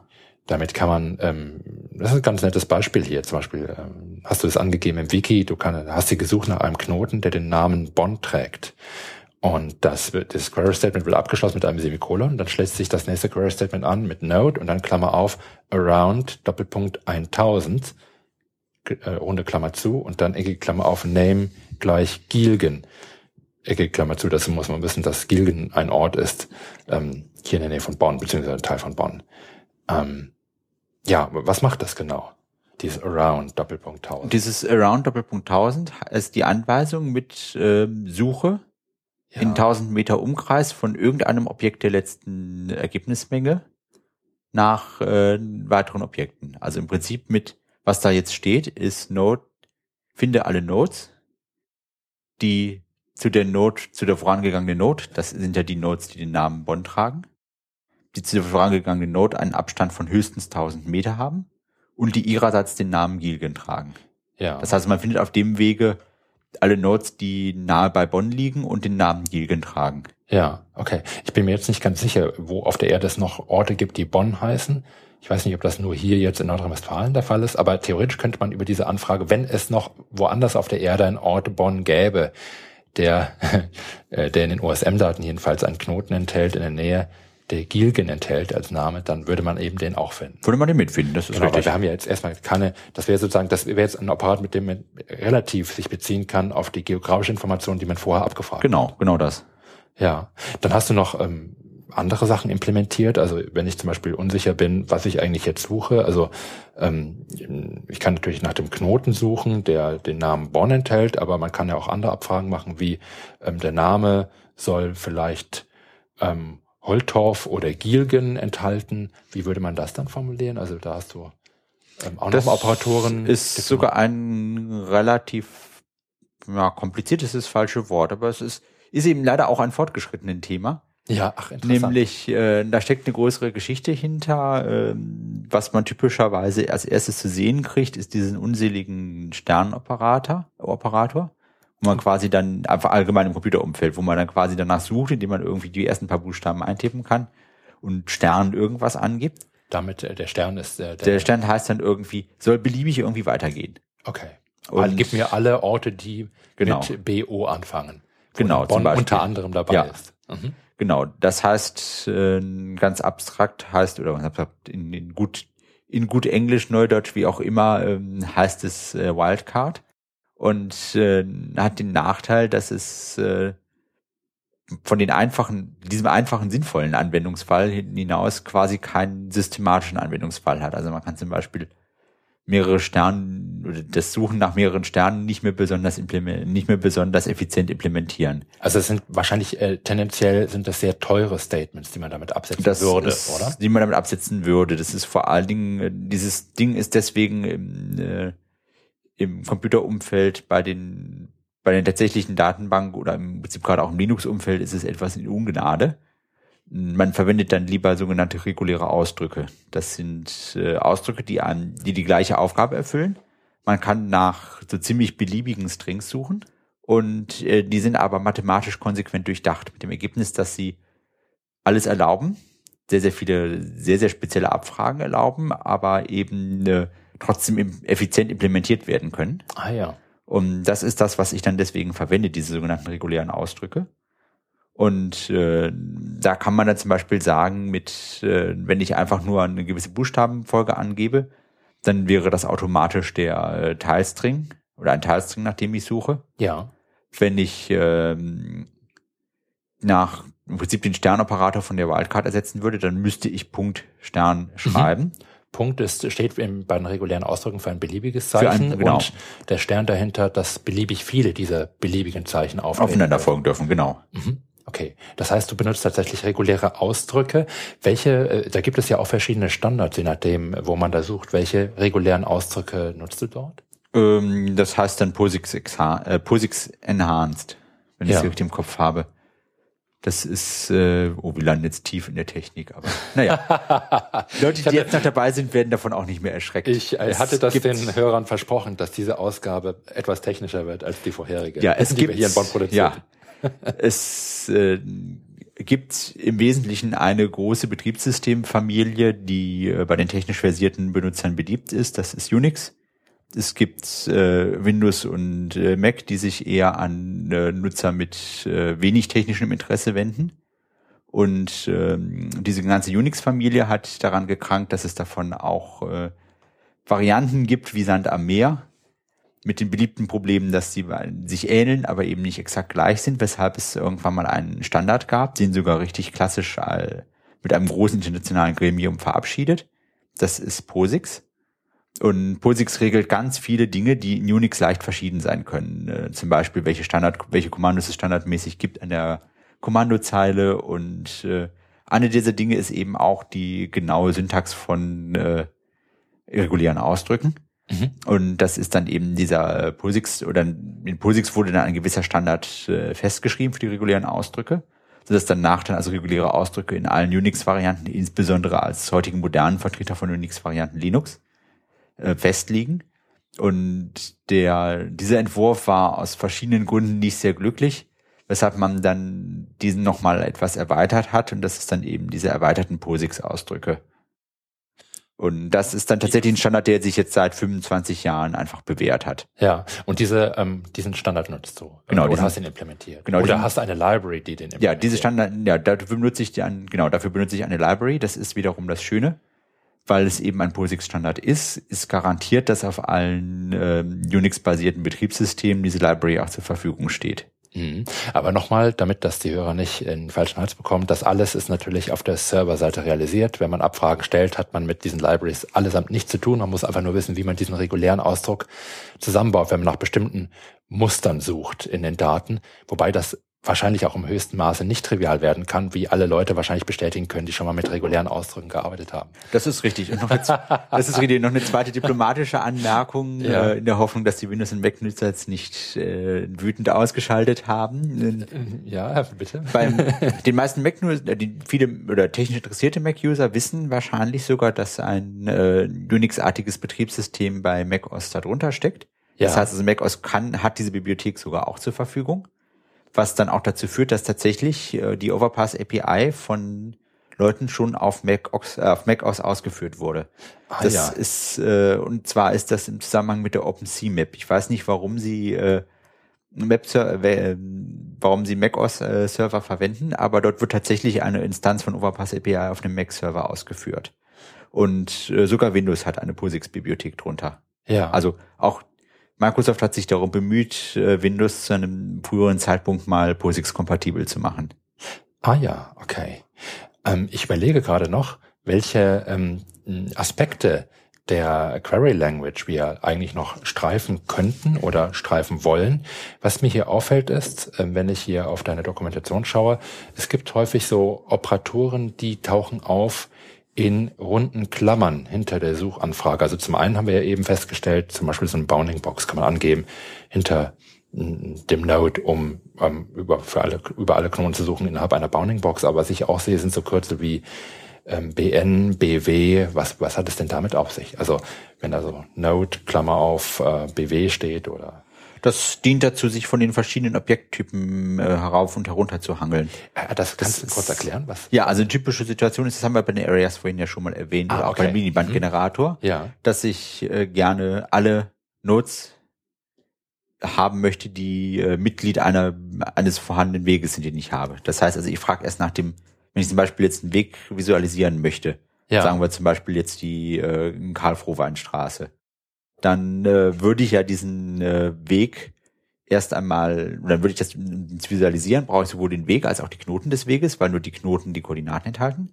Und dann würde ich erstmal fragen nach einem Weg mit dem Namen Karl-Frohwein-Straße und anschließend dann mir zusätzlich alle Nodes geben lassen, die zu diesem Weg gehören. Und das ist dann eben genau dieser Operator. Da würde dann stehen Node in runden Klammern W, in runden Klammern wieder zu, Semikolon. Und das äh, an der Stelle wird es dann wieder ein bisschen, wird es dann technisch, aber durchaus absichtlich technisch. wir, die ganze Sprache besteht daraus, äh, sehr kleine Blöcke zu haben und der tatsächlich den Nutzen oder der Sprache entsteht erst daraus, indem man verschiedene Blöcke kombiniert. Man Das- möchte jetzt, ja. wenn man es visualisieren möchte, in der Regel beides haben, sowohl den Way als auch die Notes. Und für manche Programme ist es auch wichtig, erst die Notes zu kriegen und dann danach den Way in der Ausgabereihenfolge. Und das kann man jetzt eben sehr schön formulieren, ohne sehr viel Text zu produzieren. Ich habe den Onion-Operator, der sehr sparsam ist in seiner Syntax. Der besteht Den, nämlich nur äh, aus runden Klammern. ja. Den, den? Onion. Den Union, oder? Union, genau. Genau. Union. Ja. Den Union-Operator, der runde Klammer auf, da kommt dann eben der erste Teil rein. Way, Name gleich. Karl-Frohwein-Straße, Ja. Semikolon. Dahinter kommt dann Node W, Semikolon. Dann wird der Union-Operator kompl- Union-Operator complete, äh, komplett, nämlich die runde Klammer schließen, Semikolon dahinter setze. Ja. Und dann habe ich eben in der Ergebnismenge jetzt drinstehen, sowohl den Weg als auch die Nodes. Der Weg kommt aus dem ersten, aus der ersten Abfrage. Die Nodes kommen aus der zweiten Abfrage, denn da habe ich ja den, die Nodes zu dem zugehörigen Weg rausgeholt. Äh, geholt. Ja. Und die hat der Server jetzt als ID-Liste intern in seinem, äh, in seinem Rahmen liegen. Und jetzt muss ich noch eine Ausgabeanweisung dahinter schreiben und die bestimmt dann, dass ich dann tatsächlich die, äh, die Daten kriege. Und im Fall Ja. einer Visualisierung reicht es mir häufig zu wissen, was die Koordinaten sind, plus die Reihenfolge, in der sie im Weg angesteuert werden. Dann, das heißt, also dann kann ich auch das Ausgabeformat so ändern, dass ich nur die Koordinaten kriege. Ja, dazu muss, muss man vielleicht den Hörern nochmal sagen, oder jedenfalls manchen von ihnen, dass so ein Way in der Datenbank ja eigentlich nichts anderes ist als eine Verknüpfung zwischen zwei Knoten und die sind erstmal identifiziert durch ihre Identifikationsnummer. Das heißt, würde man nur einen Weg abfragen, bekäme man wahrscheinlich nur ja diese diese diese äh, die Information damit zurück, dass da Knoten dran liegen, oder? Wie sieht so ein Weg aus, wenn er Ja, zurückkommt? also mit mehreren Knoten. Also Genau. zwei bis 2000, nicht Ja, nur zwei. Ja, okay. Zwei hatten wir tatsächlich mal, deswegen komme ich so drauf. Zwei hatten wir ganz, ganz früher in OSM, weit vor meiner Zeit, da hieß das dann Segment. Ja. Und äh, diese Datenstruktur mit den Segmenten muss wohl so grausam gewesen sein, dass es tatsächlich Anlass war, die Datenstruktur nochmal grundlegend zu überarbeiten und Ja. Ways einzuführen. Und ähm, der, aber das hilft mir erstmal nicht sehr viel weiter, Genau. wenn ich es visualisieren möchte. Dann möchte ich die geografische Information noch haben. Dazu muss ich noch wissen, was sind das eigentlich für Knoten? Und die sind natürlich Genau. ausgezeichnet durch ihre geografische Information. Deswegen würde man dann eben noch.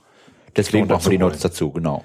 Okay, das heißt, da gibt es nochmal eine Fülle von kleinen Statements, die man an diese, die man eben auch noch ähm, anhängen kann in diese Query Statements oder die Teil des Query Statements sein können. Ähm, und noch etwas, was vielleicht auffällt, wenn man einfach mal auf deine Query Language schaut, ähm, dann gibt es auch noch solche Ausdrücke. Also wenn ich so ein Query Statement abgesetzt habe, dann kann es manchmal passieren in deinen Beispielen, dass du plötzlich so ein kleiner Symbol hast, Semikolon, oder so ein größer, äh, größer Symbol, Semikolon. Was hat's damit auf sich? Das ist eigentlich nur eine praktische Abkürzung. Also man muss dazu wissen, dass ich anstrebe, dass die Anfragen sich möglichst kurz formulieren lassen. Und äh, eine ganz häufige Situation ist, äh, ich habe mir einen Weg oder ein oder eine Relation habe ich jetzt äh, bereits gefunden und dann möchte ich einfach alle darunter geordneten Elemente haben. Beim Weg sind das die zugehörigen Nodes. Bei der Relation sind das die alle Member, die Ja. Ways oder Nodes sind. Mit welchem Und Operator mache ich das dann? Also, Das ist genau dieses ähm, Kleiner? kleiner. Oh, das ist immer blöd. Das ist, ich denke, sowas ja visuell und das kriegen wir jetzt nicht auf die Audioleitung. Das ist äh, der größere Operator, ist der Pfeil nach rechts. der Pfeil nach rechts und der gibt mir dann ähm, alle Member einer Relation zum Beispiel, Genau. beziehungsweise alle Knoten eines Weges und Genau. differenziert aus sozusagen. Genau, ja. Und der, der, der, das kleine Zeichen, das ist der Pfeil nach links, Links, der gibt genau. mir was, der gibt mir alles, was, äh, der geht eine Ebene höher oder? Also Der geht ja eine, bis, eine bis zwei Ebenen, je nachdem, was ich in der Hand habe. Also ich denke da jetzt ganz mal naiv, könnte das sein, wenn ich einen Knoten habe oder eine Knotenmenge und dann habe ich diesen Pfeil, der nach links zeigt, dann gibt er mir alle Wege, zu die, die zu diesen Knoten gehören? Oder alle so Wege einfach und alle Relationen, in denen der Knoten oder der eine der gerade gefundenen Wege ein Mitglied ist. Aha, das heißt, mit diesen Operatoren kann ich tatsächlich ähm, auf- und absteigen in diesen Datenstrukturen Genau. im Prinzip. Genau. Das hat zum Beispiel den Vorteil, ähm, dass, äh, dass ich dann die Anfrage nach, gib mir einfach innerhalb einer Bounding Box alle Daten, die dafür relevant sind. Die kann ich dann eben äh, relativ einfach formulieren. Da kann ich mir einfach sagen, gib mir alle Nodes, die in dieser Bounding Box liegen und Ja. alle übergeordneten Elemente. Das heißt, also ich muss im Prinzip nur schreiben, Node, runde Klammer auf, die Bounding Box, runde Klammer zu, Semikolon und dann das, den Pfeil nach links, das ist ein kleiner Zeichen. Mhm. Semikolon, äh, runde Klammer zu von einem Union-Operator, Semikolon, out, äh, meistens dann out, Leerzeichen Meter, wenn man es jetzt in JOSM editieren möchte. Ja. Und dann habe ich eine relativ kurze Abfrage, die eigentlich bis auf äh, wahrscheinlich 10, 12 Zeichen nur aus den Koordinaten der Bounding Box besteht. Und die liefert mir dann komplett alle Daten für die Map-Abfrage, die ich haben möchte, die ich in JOSM in die Hand nehmen müsste, um es sinnvoll bearbeiten zu können. Ja. Also falls jetzt irgendeiner der unserer Hörer gerade am Verzweifeln ist, weil das sich so kompliziert anhört, es hört sich vielleicht komplizierter an, als es ist. Also im Wiki gibt es eine hervorragende Dokumentation, allerdings vor allen Dingen, glaube ich, auf Englisch. Ich bin mir jetzt gerade nicht sicher, ob es die Seite auch auf Deutsch gibt. Und da gibt es viele Beispiele, wo man jetzt sich das genau mal anschauen kann, worüber wir gerade sprechen. Und wenn man sich das einfach mal ausgedruckt aussieht, dann wird vielleicht auch manches klarer, worüber wir hier gerade reden. Ähm, wir haben aber bisher vor allen Dingen gesprochen über Query Statements, mit der ich eine Suchanfrage definiere und das eben auch kapseln kann mit verschiedenen Elementen. Jetzt möchte ich natürlich auch noch festlegen, wie kommen die Daten eigentlich an mich zurück? Das heißt, es gibt noch Output Statements. Was gibt's denn da für Möglichkeiten? Was kann ich denn da noch tun?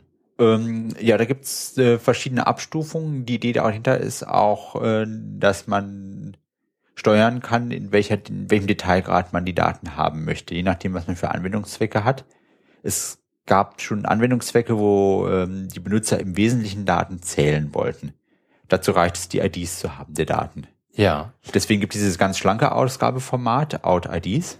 Das heißt, äh, dieser Output-Statement fängt an mit dem Schlüsselwort out, Genau. OOT, Leerzeichen und dann IDs zum Beispiel, ID, IDS. Genau, Semikolon. Genau. Semikolon. Und dann gibt's nur die IDs zurück. Dann gäbe es nur die IDs zurück. Alle, ähm, zum Beispiel, ähm, äh, können es auch nur die IDs von allen Redaktionen sein, die ich vorher abgefragt habe. Genau. Okay. Das können von, von allen möglichen sein. Mhm. Also so gesehen dann ganz speziell die ID und den Typ, weil ich meine, sonst wäre die Information der ID nicht besonders wertvoll. Ja. Hat den Vorteil, wenn ich wirklich nur die IDs brauche, dann muss ich auf dem Wege deutlich, kann ich auf dem Wege deutlich weniger Daten übertragen. Und es geht nebenbei auch schneller, weil der Server dann einfach nur seine IDs aus dem äh, RAM ähm, aufs Netzwerk schicken muss. Er muss dann nicht nochmal auf die Festplatte vom Server gehen und dort die äh, Detaildaten zu den Elementen nachschauen. Ja. Die nächste Abstufung, die einen sinnvollen Anwendungszweck hat, ist die äh, Visualisierung für Kartendaten. Ja. Dafür brauche ich dann eben nur das sogenannte, ursprünglich hieß es mal Skeleton. Das hieß, gut Deutsch hieße das sowas wie das Rückgrat. Und ähm, gut, man könnte ja auch sagen jetzt Skelett, aber das wäre dann etwas umfangreicher. Gut, es ist ja sowieso nur ein Bild. ja. Es ist sowieso nur ein Bild. Wie wäre da Und das Schlüsselwort dafür? Also out und dann Out, Leerzeichen. äh, out Leerzeichen Skel, S-K-E-L. Und was kommt dann zurück? Dann kommen zurück die, zu Nodes kommen zurück die Koordinaten, also die ID und die Koordinaten. Ja. Zu Base kommen zurück die äh, Members, Ja. also die IDs der Members und äh, zu Relationen kommt ID und Typ der Members zurück. Mhm. Und Also schon äh, deutlich mehr als jetzt. deutlich mehr als IDs. vorher, aber genau das, was ich brauche, um Daten in der Karte darzustellen. Mhm. Ohne weitere Details. Aber eben diese typische Anfrage, die wir jetzt vorhin auch schon hatten mit, ich möchte einfach eine Karte haben, auf der alle Briefkästen, Hydranten oder äh, Hundekotspender, nein, Hundekot-Beutelspender. Hundekot-Beutelspender, auf der alle Hundekot-Beutelspender dann als ähm, als blaue Punkte eingetragen sind. Äh, dafür brauche ich dann genau diese Daten. Mhm. Und ähm, dann gäbe es die nächste Stufe, das ist die Stufe mit, äh, in der dann auch die Tags drin stehen, unsere Relationen, die Rollen. Und äh, das ist auch als Standardausgabeformat definiert. Da kann man jetzt ein bisschen drüber streiten. Das hat hauptsächlich historische Gründe. Ja. Die Overpass API ist noch vor der aktuellen Version entstanden in Grundzügen. Was, was bedeutet aktuelle Version? Die Version? aktuelle Version der API, dies ist 06. Und Ach, die die, Overpass die, API der Main, datiert noch, der ja, genau. API. Mhm. Genau, danke. Die datiert noch zurück auf die Version 05. Ja. Und da war es per se so, dass man die Tags natürlich wieder gesehen hat. Die stellen ja den Wesenszug der, der Daten dar. Was man aber nicht mitbekommen hat, ist, äh, wer was wann editiert hat und welche Versionsnummer das bereits erreicht hat. Und das gibt's erst seit der Version 06 standardmäßig mit. Und äh, deswegen gibt's diese beiden Abstufungen dann nochmal. Es gibt die nur die Karten, also nur die kompletten äh, Nutzdaten. Das ist dann eben dieses Out. Da steht da drin die Tags und die Rollen. Und darüber hinaus, wenn ich wieder editieren möchte, um das sind jetzt Anforderungen der Main API. Wenn ich wieder editieren möchte, dann muss ich auch insbesondere wissen, welches, welche Versionsnummer das Objekt hat. Auf, Ja. diesem, auf diesem Wege stellt die API sicher, dass man nicht äh, versehentlich äh, alte Daten wieder hochlädt, weil in der Zwischenzeit jemand neue Daten eingespielt hat. Deswegen prüft die API nach, ob man die richtige, was die, die richtige Versionsnummer wieder hochlädt. Also sozusagen die Daten verändert hat, die auch die aktuellen Datenbank sind. Das räumt Konflikte weitgehend aus. Ich muss mal sagen, wir reden gerade über die Main API. Genau. Mhm. Also es ist alles, wo wann immer es ums Schreiben geht, geht es um die Main API. Mhm. Ähm, dieser Standard-Output, wie ähm, äh, rufe ich den bei der Overpass API hervor? Out ist das Schlüssel. Das ist einfach, ja, das ist einfach Out Semikolon. Ach so, einfach, okay. Das, das mhm. reicht für die typischen Datenverarbeitungszwecke. Also das reicht zum Beispiel, um diese Linienbänder zu malen. Ist, äh, was haben wir noch an Anwendungen gehabt? Es reicht, um sowas wie diese äh, Windmühlendaten zu haben und würde auch reichen, um sowas wie Routing zu machen. Und äh, das ist eben tatsächlich nur ein Drittel bis die Hälfte der Datenmenge, die man in dem ausführlichsten Ausgabeformat kriegt. Das ist dieses Out Meta, also mhm. Out Leerzeichen Meta Semikolon. Da sind dann eben auch die Metadaten drin, die man zum Videoeditieren braucht oder überhaupt alle Daten, die man aus der OSM-Datenbank äh, entlocken kann zu einem Element. Da sind nämlich dann noch die Versionsnummer, der, der Zeitstempel der letzten Änderung, die, äh, der letzte Benutzer, der das Element angefasst hat, dessen ID und das Change-Set, in dem das passiert ist. Ja, wir haben ja eben mal kurz angesprochen, dass die Overpass API zum, ein, zum Beispiel im Einsatz ist in einem speziellen JOSM-Plugin zum schnellen Download der Daten, wenn man also eine Umgebung runterladen möchte, um sie zu editieren. Ich vermute mal, dass dieses Plugin dann eine Anfrage stellen wird, die dann auch als Output-Statement ein Meta enthält, oder? Ja, genau. Ja, dann, dann sind ja die Daten auch drin, die man dann eben braucht, um über die Haupt-API dann wieder rückschreiben zu können. Ja, genau. Okay, gut, dann fasse ich das nochmal zusammen. Also wir haben das Query Statement, darüber haben wir schon lange gesprochen. Und dann haben wir das Output Statement, das mit dem Schlusswort out eingeleitet wird. Da haben wir jetzt, glaube ich, vier verschiedene. Einmal out Skele, Skeleton, ähm, mhm. out IDs, das ist die Minimalversion. Dann haben wir out Skele, dann haben wir das Standard-Output, einfach nur Out und Semikolon. Dann kriegst du den Standard-Output und Out-Meta, den ganz mhm. vollständigen. Genau. Ähm, ja, ähm, kannst du uns noch etwas erzählen zu der allgemeinen Philosophie, die hinter der Query Language denn eigentlich steht?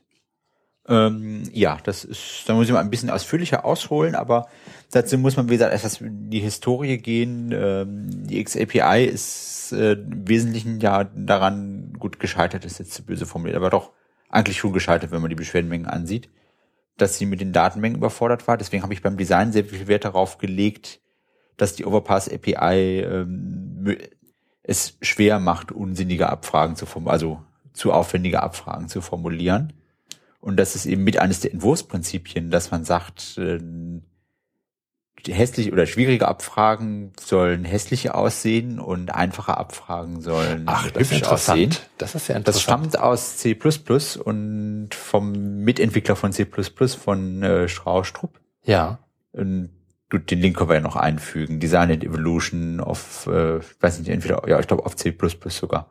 Und ähm, Darüber hinaus dann die Abfragesprache orientiert sich, wie schon erwähnt, an Map CSS und in der Syntax dann äh, sehr stark dann an den, C-orientierten Sprachen. Ursprünglich hatte man eine Syntax, die XML-orientiert war. Und ähm, da kam aber dann doch so, ich würde sagen, im Durchschnitt einmal die Woche eine E-Mail von Benutzern, die sagten mit, hm, das ist aber doch sehr umständlich und lang das äh, Argument halte ich, habe ich ursprünglich für nicht sehr stichhaltig gehalten, denn es sprechen ja nach wie vor Maschinen mit Maschinen. Ja. Und denen ist das ja nun egal, ob sie jetzt 100 Byte oder 500 Byte spazieren Richtig. schicken. Aber es kam dann das durchaus schlagende Argument, dass es eigentlich sehr schön wäre, wenn man das mit in der URL kodieren könnte, die komplette Abfrage, zumindest in einfachen Fällen. Und das geht natürlich besser, wenn die Menge an oder die, die Länge einer Abfrage einfach als Zeichenzahl äh, begrenzt ist. Und das war mit einer der Gründe, die, die Sprache nochmal grundlegend zu überarbeiten. Das, dazu kann man vielleicht einwerfen, also äh, wenn man das in einer URL kodiert, könnte man im Prinzip die Anfrage entwickeln und dann einfach in die Adresszeile des Browsers pasten, wenn man das mal händisch machen wollte. Ich glaube, kaum jemand will das machen, aber man mhm. könnte Enter drücken und dann würde der Browser zurückliefern, ja, eine Datei, die die Antwort von der Overpass API enthält. Ja, genau. Mhm. Aber das und, ist nur ein Einwurf. Genau. Und äh, das ist aber schon der richtige Ansatz, denn das ist natürlich nicht das, was man tatsächlich macht, weil es ist rein hypothetisch. Mhm. Und äh, also ich mache es gelegentlich zu Testzwecken, aber ich wüsste jetzt keinen sinnvollen Anwendungszweck dafür. Aber was tatsächlich passiert ist, es gibt ein, äh, ein Bibliothekswerk, das man typischerweise verwendet, um Karten zu erstellen. Das heißt Aha. Open Layers. Okay, klar. Und mhm. äh, also das, was man auf der Frontseite von OpenStreetMap.org oder auch OpenStreetMap.de sieht, das ist äh, da lädt der Browser eine ganze Menge JavaScript und diese JavaScript-Bibliothek heißt OpenLayers. Und OpenLayers kann eben äh, OSM-Daten anzeigen als so eine Anhäufung von blauen Punkten oder was auch immer, die man, äh, indem man den, von dort aus eine Anfrage stellt. Und das ist eine Anfrage, bei der dann OpenLayers nur eine Anfrage, die heißt dann HTTP-GET, eine Anfrage stellen kann, die im Prinzip in der kompletten URL kodiert ist. Mhm. Und weil Benutzer sagten, es wäre doch schön, wenn man solche Karten bauen könnte, wo man direkt die Overpass API befragt mit äh, von OpenLayers aus. Habe ich dann, das war dann mit eines der Transmomente, weil das ist dann sofort einen unmittelbaren Anwendungszweck, diese, diese Umstellung der Syntax. Das war zwar ja. dann viel Arbeit und auch ein Paradigmenwechsel, aber diese Möglichkeit, das direkt auf einer Karte zu visualisieren, ist natürlich so zentral, dass man sagt, dafür lohnt es sich, äh, ja. nochmal den Ansatz grundsätzlich zu wechseln. Ja, ähm, also wenn ich, wenn man so die Wiki-Seiten zur Overpass API sich durchliest, gibt es ja so zwei ja, Wege, die Overpass API abzufangen. Einmal über deine Query Language und dann einmal über, glaube ich, XML-Dokumente, die man hinschickt. Ist das richtig? Ja. Genau. Und, und ähm, dieser XML-Weg, der ist inspiriert von der Zappi? Ja, genau. Mhm. Und, und, und aber in der Overpass API, äh, in der Overpass Query Language, über die wir jetzt die ganze Zeit gesprochen haben, die ist im Wesentlichen eben von dir inspiriert und entsprechend so entwickelt. Ja, man darf da durchaus Map CSS erwähnen als Inspirator. Okay. okay. Aber ähm, die, äh, die XML-Language direkt nicht, sondern es gibt noch den sogenannten XAPI Compatibility Layer. Ja. Oder Compatibility Layer, der äh, es ermöglicht, XAPI-Abfragen direkt von der Overpass API ausführen zu lassen. Ja. Das ist äh, die Idee dafür stammt freundlicherweise von äh, von Frederik Ramm, dem ich dann am Rande von der SOTM EU letztes Jahr in Wien. Ja, äh, State of the Map. Genau, State of the Map. Äh, Conference. Ja, vorgeschlagen hat als eine der Sachen, die doch sofort den Anwender, auch den, auch da wieder, sie würden den Anwendungswert einfach enorm erhöhen, weil man dann in sehr, sehr vielen Anwendungen nicht mehr neu entwickeln müsste, sondern ja. man muss dann einfach nur die URL tauschen. Die URL wird in einer halbwegs ernst gemeinten Anwendung relativ leicht austauschbar sein, auch weil die XAPI-Server ja immer wieder durchgewechselt haben in der Verfügbarkeit. Das hieß also, indem man jetzt diesen Compatibility, Compatibility Layer auf der Overpass API-Seite schafft, macht man es sehr vielen Leuten einfach wirklich einfach, die Overpass API auch zu benutzen. Das war dann auch wieder eine Motivation mit vielen Leuten hilft es, also macht man es. Ja, das heißt, die Overpass API macht äh, die X-API überflüssig im Prinzip. Man kann ähm, ohne Syntaxwechsel nur, nur den, den, den Server, die, die Serveradresse müsste man ändern und dann kann man eigentlich weiterarbeiten wie bisher, wenn man vorher seine Anfragen für die X-API formuliert hat. Sie äh, ermöglicht das zu ersetzen, ja. Überflüssig ist der Böse. okay. Das ist, man sollte eben auch nicht mit, man sollte eben nicht reingehen mit, das ist genau das, worum ich man sollte nie reingehen mit dieser Mentalität, mit, ich habe den sportlichen Ehrgeiz, äh, ja. Äh, mit, ich habe den längsten, ich habe den längsten Logfile, ja, mit ja, Benutzern, ja, ja.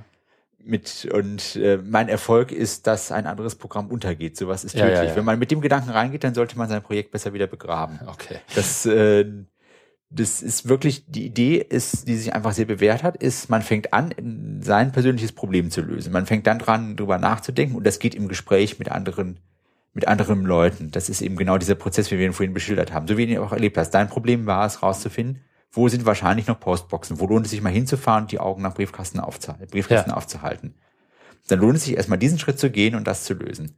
Und dann kommt danach die Abstraktion, indem man sagt mit, okay, es bedeutet im Wesentlichen, Poise zu finden und Kreise drum zu ziehen. Und äh, auf der Abstraktionsebene wird es dann auch für andere Leute nützlich. Und dann ist es eben das Wichtige, das ist dann den Schritt zu machen, zu sagen, das ist, äh, man arbeitet dann vorwiegend das an, was an einen, an Wünschen, an vernünftigen Wünschen an einen herangetragen wird, an Wünschen, die man gut Ansatz noch gut umsetzen kann und die andererseits möglichst auch vielen Leuten zugutekommen. Und äh, wenn man das tut, dann hat man zwar am Ende wenig von dem oder wenig von seinen eigenen oder ursprünglich genuinen eigenen Ideen drin, aber man hat dafür etwas, was dann einfach einen sehr allgemeinen Nutzen hat. Und das ist dann auch immer die treibende Idee, warum möglichst, warum Features reingehen oder nicht reingehen. Das ist die Idee geht übrigens auf Torvalds zurück. Da gibt es ein sehr schönes Linus Interview. Torvalds. Ja, genau. Also sehr schönes Interview zwischen oder sehr sehr schönes Zielgespräch zwischen Linus Torvalds und äh, äh De Iguaza. Der äh, Linus Torvalds ist der derjenige, der den Linux-Kernel pflegt Mhm. Und der Iguaza ist derjenige, der äh, Gnome pflegt. Und äh, der Unterschied ist eben genau, Linus Torvalds sagt mit, er hat keine Vision, sondern er hat eine Vorstellung davon, wie das System insgesamt funktioniert. Und er versucht möglichst die alle Wünsche zu integrieren, die an ihn herangetragen werden. Und äh, die von, mit der Grundidee des Systems oder mit dem vorhandenen System kompatibel sind. Das heißt, also, das System wächst und er bringt wenig, eigentlich wenig eigene Gedanken ein, sondern er bringt mehr den logischen oder mehr die logische Struktur rein in das, was an stetem Gedankenfluss von außen kommt.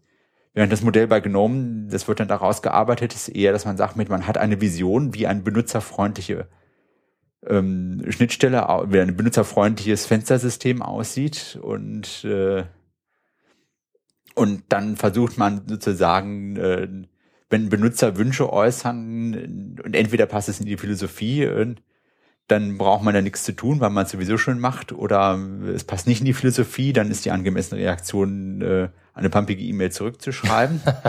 und äh, ja, aber dann sieht man aber auch wiederum äh, der Nutzen, äh, wie unterschiedlich nützlich die Projekte einschlagen. Also Gnomi ist eigentlich nicht wirklich raus aus dem äh, Nischendasein mit einem Marktanteil von äh, haben vor allen Dingen Krisenprobleme. Wir haben große Probleme bei der Benutzerakzeptanz, glaube ich, in Version genau. 3, aber ich glaube, da schweifen wir gerade so ein bisschen. Genau. Aber ich nehme einem Prozent und das ja. ist und während eben Linux, äh, während eben Linux äh, tatsächlich einfach eine große Erfolgsgeschichte ist. Ja. Eben weil dann viele Leute sehen einfach, dass ihre Wünsche erfüllt wurden. Das ja. ist eben jetzt auch die Idee, die ich sage, oder die Linie, die ich in Overpass API fahren möchte. Und das ist eben auch der Grund gewesen, die Sprache zu wechseln. Das ist der Grund gewesen, sich an Map CSS anzulehnen also dann sagt man, man versucht wieder es den Leuten leicht zu machen, zwischen den Sprachen hin und her zu wechseln. Ja, zwischen den, den, den, zwischen äh, Map CSS und Overpass QL. Mhm. Okay. Und bin davon ausgegangen, äh, dass Map CSS eine sehr zentrale Rolle bekommt, vielleicht sogar die etwas unseligen äh, Mapnik-Style-Sheets irgendwann mal ablösen kann. Mhm. Aber ich weiß nicht, ob ich mich da ein bisschen verspekuliert habe oder ob das einfach auch äh, noch ein wenig Zeit dauern wird, bis sich das durchsetzt. Und äh, jedenfalls, äh, jedenfalls war das der Grund, sich daran zu orientieren, davon ausgehend, dass beides in Zukunft eine wichtige Bedeutung hat, dass man dann die Synergien nutzt, dass man es den Leuten einfacher macht, beides zu lernen. Ja, ähm, ich vielleicht, ich, ich weiß nicht, ob wir jetzt schon die die die Client-Seite ähm, oder jedenfalls die Curry Language-Seite abschließen können, aber ich möchte mich noch darauf hinweisen, du hast auch ein Tool geschrieben, das hilft, zwischen verschiedenen Anfragestilen zu übersetzen. Also overpass-api de slash convert underscore form.html. Genau. Was ist das genau? Also was kann man da machen? Das ist auch wieder der Versuch, äh, es den Benutzern einfacher zu machen. Manchmal, eigentlich sogar relativ oft, wenn man jetzt wirklich ein speziell, was Spezielles vorhat, eben, man möchte sich einen Datensatz runterladen, äh, zum Beispiel jetzt, äh, man möchte sich irgendwie alle, alle Windräder in Deutschland anschauen oder sowas. Mhm man möchte das wirklich als XML-Daten haben, weil man es zum Beispiel anschließend mit Osmosis weiterverarbeitet mhm. oder was auch immer damit macht oder es in, in den Cookies hochlädt, also mhm. in alle Daten. Du meinst Quantum GIS. Genau, Quantum GIS hochlädt. Ähm, und dann möchte man sich ja auch keine großen Gedanken machen. Klar, dann kann man das als URL in den Browser einfügen. Aber das ist dann auch nur eine Zeile und äh, die Abfragen können ja durchaus länger und komplizierter werden wenn man einfach ein Formular, wo ich die Abfrage dann eigentlich äh, oder in den Textfeld schreiben kann und dann mhm. abschicken kann. Genommen passiert dann nichts anderes, als dass der Browser aus der Eingabe, dem Formular und der URL, äh, der schon vorhandenen URL, eine lange URL bastelt, die dann an den Server geschickt wird. Also du unterscheidest da zwischen einer Pretty äh, äh, Form der Query Language, also äh, oder äh, schön ähm, aufgeschrieben wird und ja. dann einer Codeform, die dann optimiert ist eben für so eine einfache URL, wo dann die Anfrage drin stehen soll. Ja, nö, die Pretty und die Compressed unterscheiden sich im Wesentlichen durch Weglassen von Leerzeichen. Okay. Das ist, äh, Aber das ist nicht das Einzige, was dein Skript macht, oder? oder? Äh? Doch, das ist tatsächlich das, was, das, was dieses Skript und dieser ganze Mechanismus macht. Ja, man muss aber sehen, das sind einfach, das ja. sind wieder, das sind wieder Sachen, die, äh, die das Leben enorm leichter machen. Ja, natürlich, das ja, sind, klar. Das sind banale Sachen, aber es sind diese banalen Dinge, die den Unterschied machen zwischen, es ist leicht zu benutzen, es ist immer noch nicht leicht zu benutzen, zwischen, es ist total, total frustrierend zu benutzen und mit, äh, es ist mit genug Leidensdruck zu benutzen, sagen wir es mal so. Also halten wir auf jeden Fall mal fest, äh, Roland hilft euch, Leerzeichen rauszuholen aus euren Anfragen. Ne? Äh, sucht mal dieses Skript auf, äh, diese Webseite, die ich eben genannt habe, und dann lasst mal eure, eure Anfragen, lasst mal die Leerzeichen weg. Es sieht dann gleich viel kompakter aus. so ungefähr, ja. Okay, hier haben wir die Client-Seite ja schon ganz gut abgearbeitet, möchte ich mal sagen. Und ähm, Jetzt haben wir also die Anfrage gestellt und jetzt kommt sie zum Server. Und ähm, auf der Serverseite wird sie dann entgegengenommen, interpretiert in irgendeiner Form und dann werden Operationen ausgeführt. Nun interessiert mich, ähm, wie sieht das denn aus auf dem Server? Was brauche ich denn, um so einen Server selber betreiben zu können? Und sollte ich das überhaupt wollen? Sollte ich das wollen, würde ich mit Ja beantworten. Mhm. Das ist, äh, ist so ein bisschen die Frage des Aufwandes. Äh, es gibt eben, ich sag mal, im Extremfall brauche ich ein paar Daten auf meinem Smartphone, ein paar Geldautomaten. Dann äh, möchte ich nicht äh, auf mein Smartphone als erstes erstmal 30 Gigabyte äh, ja, ja, schon klar, das ist schon klar. Das heißt, also in so einem extremen Fall will ich auf keinen Fall einen Server betreiben. Mhm. Es gibt andere Fälle, in denen ich sage, mit, äh, ich bin ein sowieso mittleres bis größeres Projekt Dazu zählt zum Beispiel eben sowas wie die OpenSea-Map. Mhm. Das ist, äh, da besteht sicher, da steht sicherlich der Anspruch hinter und auch die finanziellen Möglichkeiten zu sagen, dass man technisch unabhängig ist von OpenStreetMap. Mhm. Im Sinne von, äh, wenn jetzt bei OpenStreetMap die, äh, der Strom ausfällt und kein Server mehr erreichbar ist, dann funktioniert die OpenSea-Map weiterhin. Ja. Das ist da der Anspruch. Und wenn ich dann natürlich äh, da Funktionalität redundant vorhalten möchte, dann sollte ich auch eine eigene Serverinstanz betreiben. Ja. Das ist absolut sinnvoll.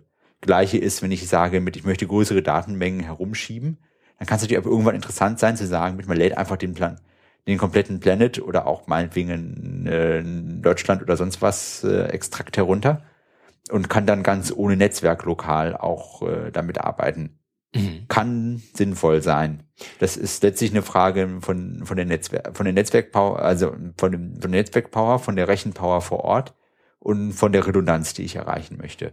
Und die Installation ist äh, bewusst wieder einfach gehalten. Aha. Das ist. Äh, Was muss ich da tun? Also ganz grobe Schritte vielleicht? Ne? Ähm, die ganz groben Schritte sind äh, den, äh, den Quelltext runterladen, mhm. an der Kommandozeile ähm, make install eingeben und anschließend äh, mit Update Database äh, ein Planet-File oder ein Extrakt einladen. Das Danach ist fertig. Ja, okay. Ähm, aber äh, aus welchen Komponenten besteht denn dann eigentlich die Overpass API serverseitig?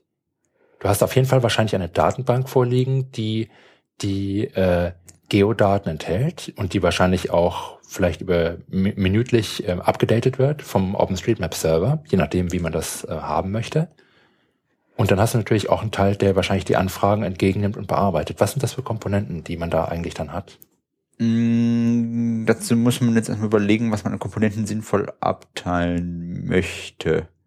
Also es gibt im Prinzip jetzt, es gäbe zwei Ebenen, auf denen man das machen kann, vielleicht auch noch mehr Ebenen. Es gibt die Frage ja. mit, wie ich den, den Quelltext organisiere, um, um selber den Überblick zu behalten, aber das ist ja eigentlich nicht so interessant. Es gäbe die Frage, mindestens eine andere Ebene wäre die Frage, welche Dateien existieren. Dann sehe ich auch schon, dass es eine dritte Ebene gibt. Mhm. Nämlich, äh, also welche Dateien existieren in welchen Verzeichnissen auf der Festplatte, wenn ich eine Instanz von Overpass API laufen habe. Die dritte Ebene wäre, welche Programme werden ausgeführt und äh, in welcher Reihenfolge nacheinander. Und ich denke mal, diese Programmebene ist wahrscheinlich die interessanteste. Ja. Und äh, da gibt es eben einmal die ein Prozess oder ein, ja, ein Prozess, der einmal die Minute läuft und die Datenbank aktualisiert. Muss man nicht machen, aber es ist natürlich gerade der Reiz dabei, dass man die Daten Minuten aktuell zur Verfügung also hat. Vom OpenStreetMap-Server holt man genau. sich dann die Updates jede Minute. Genau, da holt man sich jede Minute Updates, spielt die und dieser der Vorgang ist automatisiert und äh, und spielt die dann ein. Das sind tatsächlich sogar zwei Komponenten. Der eine kümmert sich um das Runterladen der äh, der Updates vom Server und der andere Teil kümmert sich darum, die runtergeladenen Updates tatsächlich einzuspielen. Und irgendwann muss man diese Datenbank auch mal am Anfang initialisiert haben mit dem aktuellen Planet-File. Genau, dann geht das genau, das auch, ja. Aber das ist die eine Komponente. Was gibt's noch? Und äh, dann gibt es die, die zweite Komponente ist, äh, wenn jetzt jemand auf dem Server die Anfrage stellt, dann wird ein Programm gestartet, das diese Dateien oder genauer gesagt der Teile von den Dateien einliest und damit die Abfrage beantwortet. Im Prinzip dieses Programm läuft jeweils für die Dauer einer Abfrage ist danach wieder beendet. Ah ja, okay. Und dann gibt es eine dritte Komponente, die permanent läuft. Mhm. Die einzige, die permanent läuft, das ist heißt Dispatcher. Und das sorgt dafür, dass sich der Schreibprozess und die Leseprozesse nicht in die Quere kommen.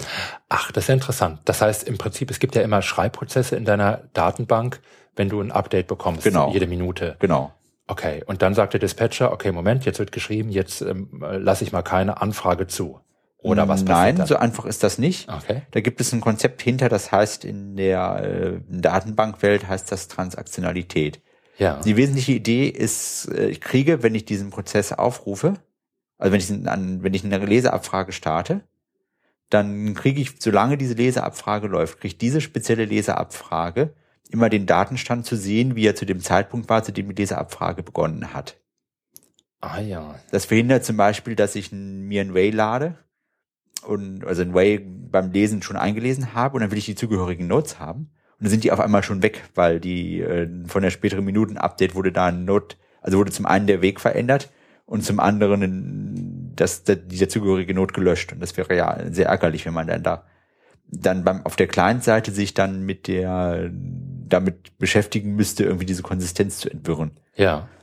Kann man sich das so vorstellen? Also ich frage mal ganz naiv, kann sich das so vorstellen, dass in dem Moment, wo die Anfrage bearbeitet wird, gibt es so eine Art, ja, Kopie des aktuellen Zustands der Datenbank und dann wird darauf operiert, während im Hintergrund auf dem Original auch geschrieben werden kann? Oder? Das ist nicht ganz verkehrt. Tatsächlich ist es genau andersrum. okay. Wenn das heißt. geschrieben wird, dann wird die äh, oder wird eine Kopie angelegt der neuen beziehungsweise mit den neuen beziehungsweise geänderten Daten. Ja. Und dann liegen also die alten, die neuen Daten erstmal beide auf der Festplatte. Und Im Prinzip in dem Moment, in dem der Schreibprozess sagt, ich bin jetzt fertig, das ist das sogenannte Commit in dieser, oder in der Datenbankwelt heißt das äh, die Transaktion committed.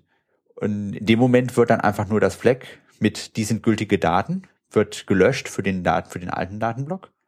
Und der neue Datenblock kriegt dieses Flag dann gesetzt. Ah ja. Und damit werden dann alle zukünftigen Anfragen eben auf diesem neuen Datenblock. Auf dem neuen, dann, ja genau, die lesen dann auf dem neuen Datenblock. Okay. Nun kann ich ja, ich, ich frage mal ganz absichtlich, äh, ganz naiv. Ja, ja also, das ist ja in Ordnung. Ähm, ich habe ja früher mal so ein bisschen mit Datenbanken was gemacht und dann habe ich einfach so MySQL-Datenbanken aufgesetzt. Wie sieht es denn jetzt aus mit den Geodaten? Würde ich dann auch eine MySQL-Datenbank aufsetzen und dann dort den Planet hineinspielen und dann mit der Overpass API kann ich einen Server darauf betreiben? Äh, ja gut, das Man ist muss dazu sagen, Roland MySQL, schon. Genau. Eine MySQL-Datenbank ähm, kann ja per se erstmal nicht so direkt OSM verarbeiten. Also mhm. man muss dazu wissen, es gibt äh, eben relationale Datenbanken, da gehört eben auch dieses SQL hin. Mhm. Relationale Datenbanken arbeiten mit Tabellen. Das kann man sich wirklich, da ist wirklich dieses Bild, ist da das, das, das man auch als Bild nehmen sollte. Mit eine Datei ist dann eine ganz große Tabelle, da gibt es äh, ganz mehrere Spalten, die es geben kann. Mhm. Da, zum Beispiel klassische Anwendung wäre sowas wie Adresse, Daten oder eben auch äh, Bestelldaten zu speichern und dann hat man irgendwie sowas wie Bezeichnung des Artikels, äh, Preis und äh, Artikelnummer und Anzahl, in der es bestellt ist. Und das ist natürlich für jede Bestellung oder für jeden Artikel, der bestellt wird, ist das äh, die immer gleiche Struktur. Und deswegen diese Tabellenidee. Also dann sagt man hat dann diese Spaltenüberschriften. Dann schreibt man Zeilen, die dann tatsächliche Bestellungen sind. Ja. Die dann jeweils äh, einen Datensatz Bestellungen enthalten. Und das ist die Idee hinter diesem relationalen Modell. Jetzt kann man sich fragen, wie gut das zusammenpasst mit Geodaten und das ist, da kann man etwas länger drüber nachdenken und stellt fest, dass das zwar geht, aber nicht so besonders gut. Man sollte ja mal meinen, diese Datenbanken des MySQL ist, ist sehr, sehr gut durchoptimiert. Es ist auch sehr, sehr gut durchoptimiert. Aber ähm, Geodaten haben eine innere Struktur, die sich in diesem paar Tabellenformat nicht gut abbilden lässt. Und äh, unter anderem auch räumliche Bezüge. Die räumlichen Bezüge, genau, Diese genau die Informationen. Genau die räumlichen Bezüge sind es. Also wir haben räumliche Korrelationen in Daten, würde man genau. sagen. Genau. Mhm. Daten sind räumlich korreliert. Mhm. Genau, an dieser Stelle kommt jetzt der Physiker durch, nehme ich an. Ja, das, ja, das ist in Ordnung. Hier sprich, also ich bin Physiker, kann ich immer verraten, äh, auch promoviert und spreche mit dem promovierten Mathematiker, also nur falls ihr euch gewundert habt, warum wir gerade so abdriften und Spaß haben. Genau. Übungsaufgabe, Doktorarbeiten lesen und gucken, ob wir danach noch promoviert sind. ja, genau. Und ähm, ja, wo waren wir gerade? Genau, wir waren bei MySQL stehen geblieben. Mhm. Wir waren bei MySQL stehen geblieben. Mhm. Und äh, die Daten sind räumlich korreliert. Und darauf ist eben MySQL nicht optimiert. MySQL hat, und das gilt gleichermaßen auch für Postgres, eben dieses Modell mit den Tabellendaten, sind die einzelnen Zeilen sind voneinander unabhängig. Mhm. Da könnte im Prinzip jede Gruppe von Zeilen könnte das Ergebnis einer Abfrage sein. Das heißt, MySQL ist gut da drin, 100 Zeilen, die nicht weiter zusammenhängen, irgendwo zu finden. Ja. MySQL ist schlechter drin, eine Million Zeilen zu finden. Achtung, die Anzahl ist jetzt gerade ja wesentlich größer geworden. Ja. Eine Million Zeilen zu finden, die räumlich zusammenhängend sind, weil MySQL die Information, dass sie räumlich zusammenhängt, nicht benutzt, um die Sache irgendwie zu beschleunigen hätte erst gedacht, dass die allgemeinen oder die allgemein gute Implementierung von Datenbanken das mehr als aufwiegt. Ich meine, das kann ja nicht sein. Ich meine, SQL, da stecken hunderte Leute hinter, die das gemacht haben. Äh, die sollten eigentlich ja sollten eigentlich ja eine bessere Leistung bringen als das, was ich da als Hobbybastler mit meinem eigenen Dateiformat hinkriege. Aber jetzt muss ich mal fragen, das du hast tatsächlich am Anfang mal mit MySQL experimentiert, ich oder? mit MySQL experimentiert. Für die Overpass API. Genau. Hast mal experimentiert. Genau. Es, es gibt, glaube ich, ich weiß gar nicht, ob ich ein Wiki geschrieben habe. Auf der Mailingliste habe ich es erwähnt und daraufhin mal, äh, da ist auch ein Link, der irgendwo ins Wiki geht, muss man den Verweis nochmal wiederfinden. Mhm.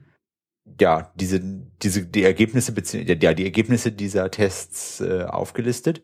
Und es ist tatsächlich so, dass äh, einfach die Tatsache, dass wir immer sehr viele Objekte haben und dass sie räumlich äh, korreliert sind. Das ist etwas, was man in einem Dateiformat, das man selbst entwickelt, kann man das äh, trivialerweise sehr gut nutzen. Man muss nämlich nur dafür, sich darum kümmern, dass räumlich zusammenhängende Daten oder dass räumlich die Daten, die räumlich nah beieinander liegen, auch tatsächlich zusammen auf die Festplatte Also wenn der werden. Mülleimer neben der Parkbank steht, dann ist er auch räumlich, äh, dann ist er auch wahrscheinlich direkt äh, benachbart in deiner speziellen so Datenbank. Ziemlich, genau, genau. Ähm, aber um das mal zusammenzufassen, du hast tatsächlich eine eigene Datenbank.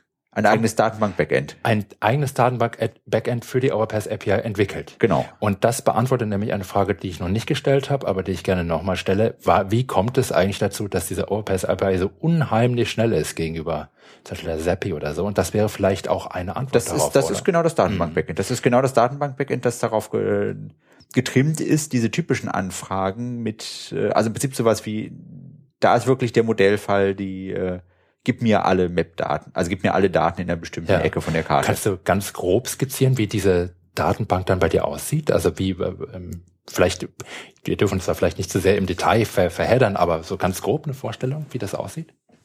Ja, es gibt ähm, gut, ist natürlich alles Binärdaten, aber es gibt Klar. dann Blöcke zu 512 Kilobyte, äh, die dann jeweils einen Typ Daten enthalten und äh, die dann genau, das ist das Wichtigste, ich jetzt vergessen. Die Daten sind indexiert über einen räumlichen Index, eine sogenannte raumfüllende Kurve. Mhm. Und ähm, diese raumfüllende Kurve sorgt dafür, dass im Prinzip Daten, die räumlich nah beieinander sind, haben dann auch einen ähnlichen Index. Und ich schiebe die dann blockweise zusammen, sodass innerhalb von einem Block von der Größe 512 Kilobyte äh, stehen dann alle Daten aufeinanderfolgend, die den gleichen Index haben, beziehungsweise nahe beieinander liegende Indizes haben. Und das sind dann eben sowas wie die Parkbank der Mülleimer, die beide in Bonn stehen, stehen dann höchstwahrscheinlich in dem gleichen Block. Ich weiß jetzt nicht, wie viel 512 Kilobyte Blöcke Bonn hat, aber wahrscheinlich sind es am Ende eben, eben relativ wenige. Wahrscheinlich sind es sowas wie 100 oder 200, 512 Kilobyte Blöcke. Was man dann sagen kann, was die Datenbank tatsächlich physisch machen muss, ist, also abgesehen davon, dass der Prozessor anschließend die Daten noch umrechnet in das Format, das man ja, ja. haben möchte, ist, dass er wirklich eben, er muss einfach nur diese 20 Blöcke Festplatte lesen. Ja, und das Besondere dabei, dabei muss ich auch nicht irgendwie mit dem Festplattenkopf irgendwie große Sprünge machen, sondern die Blöcke liegen wahrscheinlich nah beieinander, je nachdem, wie das Dateisystem genau, genau, das ist, äh, normal die Das ist der Punkt. Witzigerweise glaube ich mittlerweile fast, das habe ich aber nicht durch Tests nachvollzogen. Mittlerweile glaube ich, dass jetzt in den jetzigen Zeiten fast schon ein anderer Effekt überwiegt. Welcher? Aber der ursprüngliche ja. Effekt war wirklich äh, bei klassischen Festplatten, wie wir sie kennen, mit, das sind dann rotierende, letztlich rotierende Scheiben, magnetisiert. Ja und diese Scheiben werden ausgelesen, indem man mit einem Arm auf die richtige, ähm, mit einem Arm auf den richtigen Radius ausschwenkt. Dann lässt man die Scheibe nochmal fast eine Runde rollen, solange, oder eben vielleicht mal kürzer als eine Runde. Und wenn dann unter dem Arm die da richtigen Daten wieder vorbeifliegen, dann senkt man den Arm und liest die Daten aus. Und hebt den Arm wieder ab und fährt den Arm anschließend in die nächste Position, die man braucht. Und das heißt also, dass äh, es dauert sehr, sehr lange, bis man mal anfängt, Daten zu lesen. Aber wenn man dann wenn man dann Daten liest, dann äh, bleibt es oder kann man sehr schnell sehr viele Daten lesen, wenn, wenn die Daten alle in der gleichen Position liegen. Und da mhm. kommt ursprünglich dieser Effekt her. Man nennt diese Zeit, um den Lesekopf zu platzieren, also diesen Arm in ja. den richtigen Radius zu fahren. Das nennt man äh, Latenz, während das andere der Datendurchsatz ist. Und während der Datendurchsatz auch gestiegen ist, ist die Latenz äh, bei den Magnetfestplatten eigentlich in den letzten zehn Jahren so ziemlich gleich geblieben. Und das hat eben fatale Folgen, weil man eben die Daten, die man in der Abfrage hat, sich quer verstreuen über die Festplatte. Genau, weil MySQL eben sagt mit, ähm, das ist, also für was MySQL für ein normales Einsatzszenario irrelevant ist. Mhm. Weil ich ja dann typischerweise nur wenige Datensätze lese und dann, ja. ist die, dann fällt die Latenz nicht so sehr ins Gewicht. Deswegen äh, ist es in MySQL auch nicht weiter implementiert und eben auch nicht in Postgres implementiert, soweit ich das finden konnte. Ich habe dann eben auch mal einen Tag darauf verwendet, in der Postgres-Dokumentation zu suchen, wo gibt es den Parameter, mit dem ich Einfluss darauf nehmen kann, welche Daten zu, physisch zusammen auf der Festplatte gespeichert werden. Habe nichts gefunden und daraus geschlossen. Bei MySQL habe ich es wirklich systematisch durchprobiert. Da gibt's gibt's diese Funktion nicht. Mhm. Und daraus geschlossen, dass es in Postgres wohl einfach auch nicht gibt. Und äh, da müsste dann wirklich MySQL eine Million Mal seinen Lesekopf platzieren und das ist einfach sehr, sehr, sehr langsam, weil mhm. eben diese einmal eine Million Mal die Latenz anfällt. Während wenn wir jetzt 20 Blöcke haben, im Extremfall haben wir vielleicht sogar Glück und die Blöcke liegen auch hintereinander und dann, das heißt also, dann muss ich schlimmstenfalls 20 Mal den Lesekopf bewegen, vielleicht auch nur 15 oder 10 Mal. Ja, das heißt, wir haben die Daten also räumlich schon auf der Festplatte organisiert und strukturiert, genau. sodass sie also mit kleinen Latenzen ausgelesen werden können. Genau. Das bringt einen Geschwindigkeitsvorteil. Was war der zweite Effekt, den du der meintest? Der zweite Effekt, den ich, äh, den ich hatte, den hatte ich gar nicht, ursprünglich gar nicht erwartet, aber der zahlt sich jetzt gerade aus. Momentan werden die, äh, oder kommen die RAM-Größen in die Größenordnung von einem Planet-File. Also Server, die man jetzt ungefähr mieten kann, haben typischerweise was wie 16, 32 oder 64 Gigabyte RAM. Und äh, das Blended-File ist in, als komprimiertes XML, das ist 30 Gigabyte groß, und ich glaube zurzeit noch 23, wird mit Sicherheit irgendwann auf 30 wachsen. Und äh, dekomprimiert ist es etwas größer, aber man ist dann schon in der richtigen Hausnummer. Und, und das heißt, jetzt ist es so langsam möglich, einen signifikanten Teil der Datenbank einfach im RAM vorzuhalten. Ah ja. Und da ist es jetzt wiederum so, dass äh, dazu muss man wissen, wie das jetzt funktioniert wenn man das nicht explizit selbst machen möchte, weil es ist selbst zu machen ist, wäre mit sehr, sehr viel Arbeit verbunden. Das wäre ja. wirklich außerhalb meiner Möglichkeiten. Es gibt aber einen Mechanismus vom Betriebssystem, dass der, das Betriebssystem, das ist der sogenannte Cache, ja. Das Betriebssystem behält die Daten, wenn es sie einmal von der Festplatte gelesen hat, behält es sie im Speicher. Solange bis so viele andere neue Daten gekommen sind, dass man sagt mit, okay, die sind jetzt so alt, dass ich sie überschreibe. Und tatsächlich ist es so, dass äh, mit diesen mit diesen großen 512 Kilobyte Blöcken ja. funktioniert dieses Caching sehr sehr effizient. Wahrscheinlich, weil ich einfach kaum Verwaltungsstrukturen brauche. Wenn ich nur wenige Byte-Strukturen habe, dann tue ich mich sehr viel schwerer zu cachen, weil dann sehr viel mehr Blöcke, die ich verwalten muss. Und dann passiert das sehr viel schneller, dass ich dann einfach auch Blöcke wegschmeiße, die ich eigentlich noch gebrauche oder noch eigentlich hätte brauchen können. Und da habe ich jetzt wirklich den Vorteil, dass äh, das ist phänomenal. Das ist äh, ungefähr 90 bis 95 Prozent der Abfragen, also der Festplattenaktivität, die eigentlich anfällt, kommen aus dem Cache. Ich weiß es nicht genau, aber es ist so, obwohl viel mehr Leseabfragen gestellt werden, als Schreibabfragen jetzt von dem Schreibprozess produziert werden, ist es so, dass doppelt so viel auf die Festplatte geschrieben wie von der Festplatte gelesen wird. Ach, das ist ja wirklich interessant. Das ist, äh, dann wird das meiste wirklich über den Cache. Das, das meiste geht wirklich über den Cache. Und äh, das, das hat mich selbst verblüfft, dass das so effizient funktioniert. Ja. Das ist also sozusagen aber wirklich jetzt ein Glückstreffer gewesen. Nun weiß ich leider nicht, ähm, wie ähm, Leseprozesse auf dem RAM tatsächlich funktionieren im, in heutigen RAM-Bausteinen und ob man sich überlegen kann, ähm, dass man die Daten dann tatsächlich direkt im RAM nochmal irgendwie organisiert und ob es dort eventuell eine Rolle spielt, wie man die räumlichen Korrelationen abbildet in der Art und Weise, wie man diese Daten im RAM ablegt. Aber du sagtest, das organisierst du ja gar nicht, sondern das macht das Betriebssystem für dich über so einen Cache-Mechanismus. Genau. Aber eben die Frage, ob man da überhaupt irgendwelche Vorteile erreichen kann. Ne? Ja, gut, dann ist es, dann kommt man wieder in einen deutlich höheren Implementierungsaufwand. Man, ja, muss, ja, klar. man muss erstmal sehen, mit diesem Schritt von der Magnetfestplatte zum RAM gewinnt man den Faktor 1000. Also ich hatte ursprünglich nur gehofft, dass ich irgendwie sowas wie einen Faktor 100 gewinne, indem ich auf der Magnetfestplatte besser, orient, äh, besser organisiere. Ja. Aber man kriege dann, würde dann nochmal theoretisch einen Geschwindigkeitsgewinn um den Faktor 1000 kriegen, wenn man statt von der Festplatte nur aus dem RAM lesen würde. Ah ja. In der Praxis ist es natürlich hybrid, mit ist ein paar restliche Blöcke werden noch von der Festplatte gelesen. Aber das heißt, es fällt quasi nur noch ins Gewicht, wie viele Blöcke von der Festplatte noch gelesen werden, weil äh, vieles im RAM organisiert ist. Wenn es sowieso tausendmal schneller ist, dann, äh, dann ist das unerheblich. Ja, nun sollte man vielleicht noch sagen, wie, wie, wie denn eigentlich diese, ich sag sie einfach mal, wie, wie denn diese Wunderdatenbank heißt von dir. Ich glaube, die heißt Template. Der heißt Template DB. Ja, gut. Template DB. Genau. Und ähm, die kann man wahrscheinlich, die hast du wahrscheinlich auch dann auch irgendwo im Quellcode, steht die, steckt die dann drin. Die wird wahrscheinlich, ist so, ist mit, äh, als Paket kommt die mit, wenn man sich den Quellcode zieht von der Overpass API. Ja, genau. Das ist. Ähm, gibt es, weißt du von anderen, die dieses Konzept von dir übernommen haben und auch nutzen, oder bist du bisher der Einzige, der das anwendet? Gut, ich warte noch auf den bösen Brief von irgendeinem amerikanischen Patentanwalt. Das wird, okay. Wird bestimmt irgendwann auch noch kommen, aber nein, äh, ich denke, also das ist eine Frage, die mich immer noch verblüfft. Also wenn man mit diesen Geodaten arbeitet, dann drängt es sich einerseits sehr auf, dass man dieses Problem los wird, weil es ist wirklich die Hauptgeschwindigkeits- oder ja, das Hauptgeschwindigkeitshemmnis. Weswegen ich davon ausgehe, das muss an, der, das muss an anderen Orten auch genutzt werden. Aber dir ist jedenfalls nicht Das bekannt, dass es aber mir ist nicht bekannt, dass es irgendwo anders genutzt wird, weil andererseits, wenn es wieder, wenn es irgendwo mal systematisch implementiert worden wäre, dann ergäbe es auch keinen Sinn, dass man es nicht in MySQL oder Postgres bereitstellt. Mhm. Ähm, okay, aber wie gesagt, man bekommt es, wenn man sich den Quellcode zieht und vielleicht gibt es ja Leute, die sagen, hey, das ist eine spannende Sache, vielleicht kann ich das in einem meiner Projekte einsetzen, dann wärst du wahrscheinlich dankbar, wenn du davon erfährst, dass du einfach mal hörst, wer denn eigentlich diese Ja, Dinge es ist nicht verpflichtend, aber es ist nicht verpflichtend, aber Rückmeldung ist immer gut. Da würde mich gleich mal interessieren, also wenn man jetzt Teile deines Codes weiterverwenden möchte, unter welcher Lizenz steht denn die Overpass API im Quellcode? Ähm, ich habe jetzt die äh, GNU Affero Lizenz verwendet. Das hört sich jetzt erstmal wieder furchtbar kompliziert an. Ja, aber Aber ähm, die generelle Idee ist, ähm, das Kopieren ist, das Kopieren und Verändern ist erlaubt und auch das Weitergeben der veränderten Version.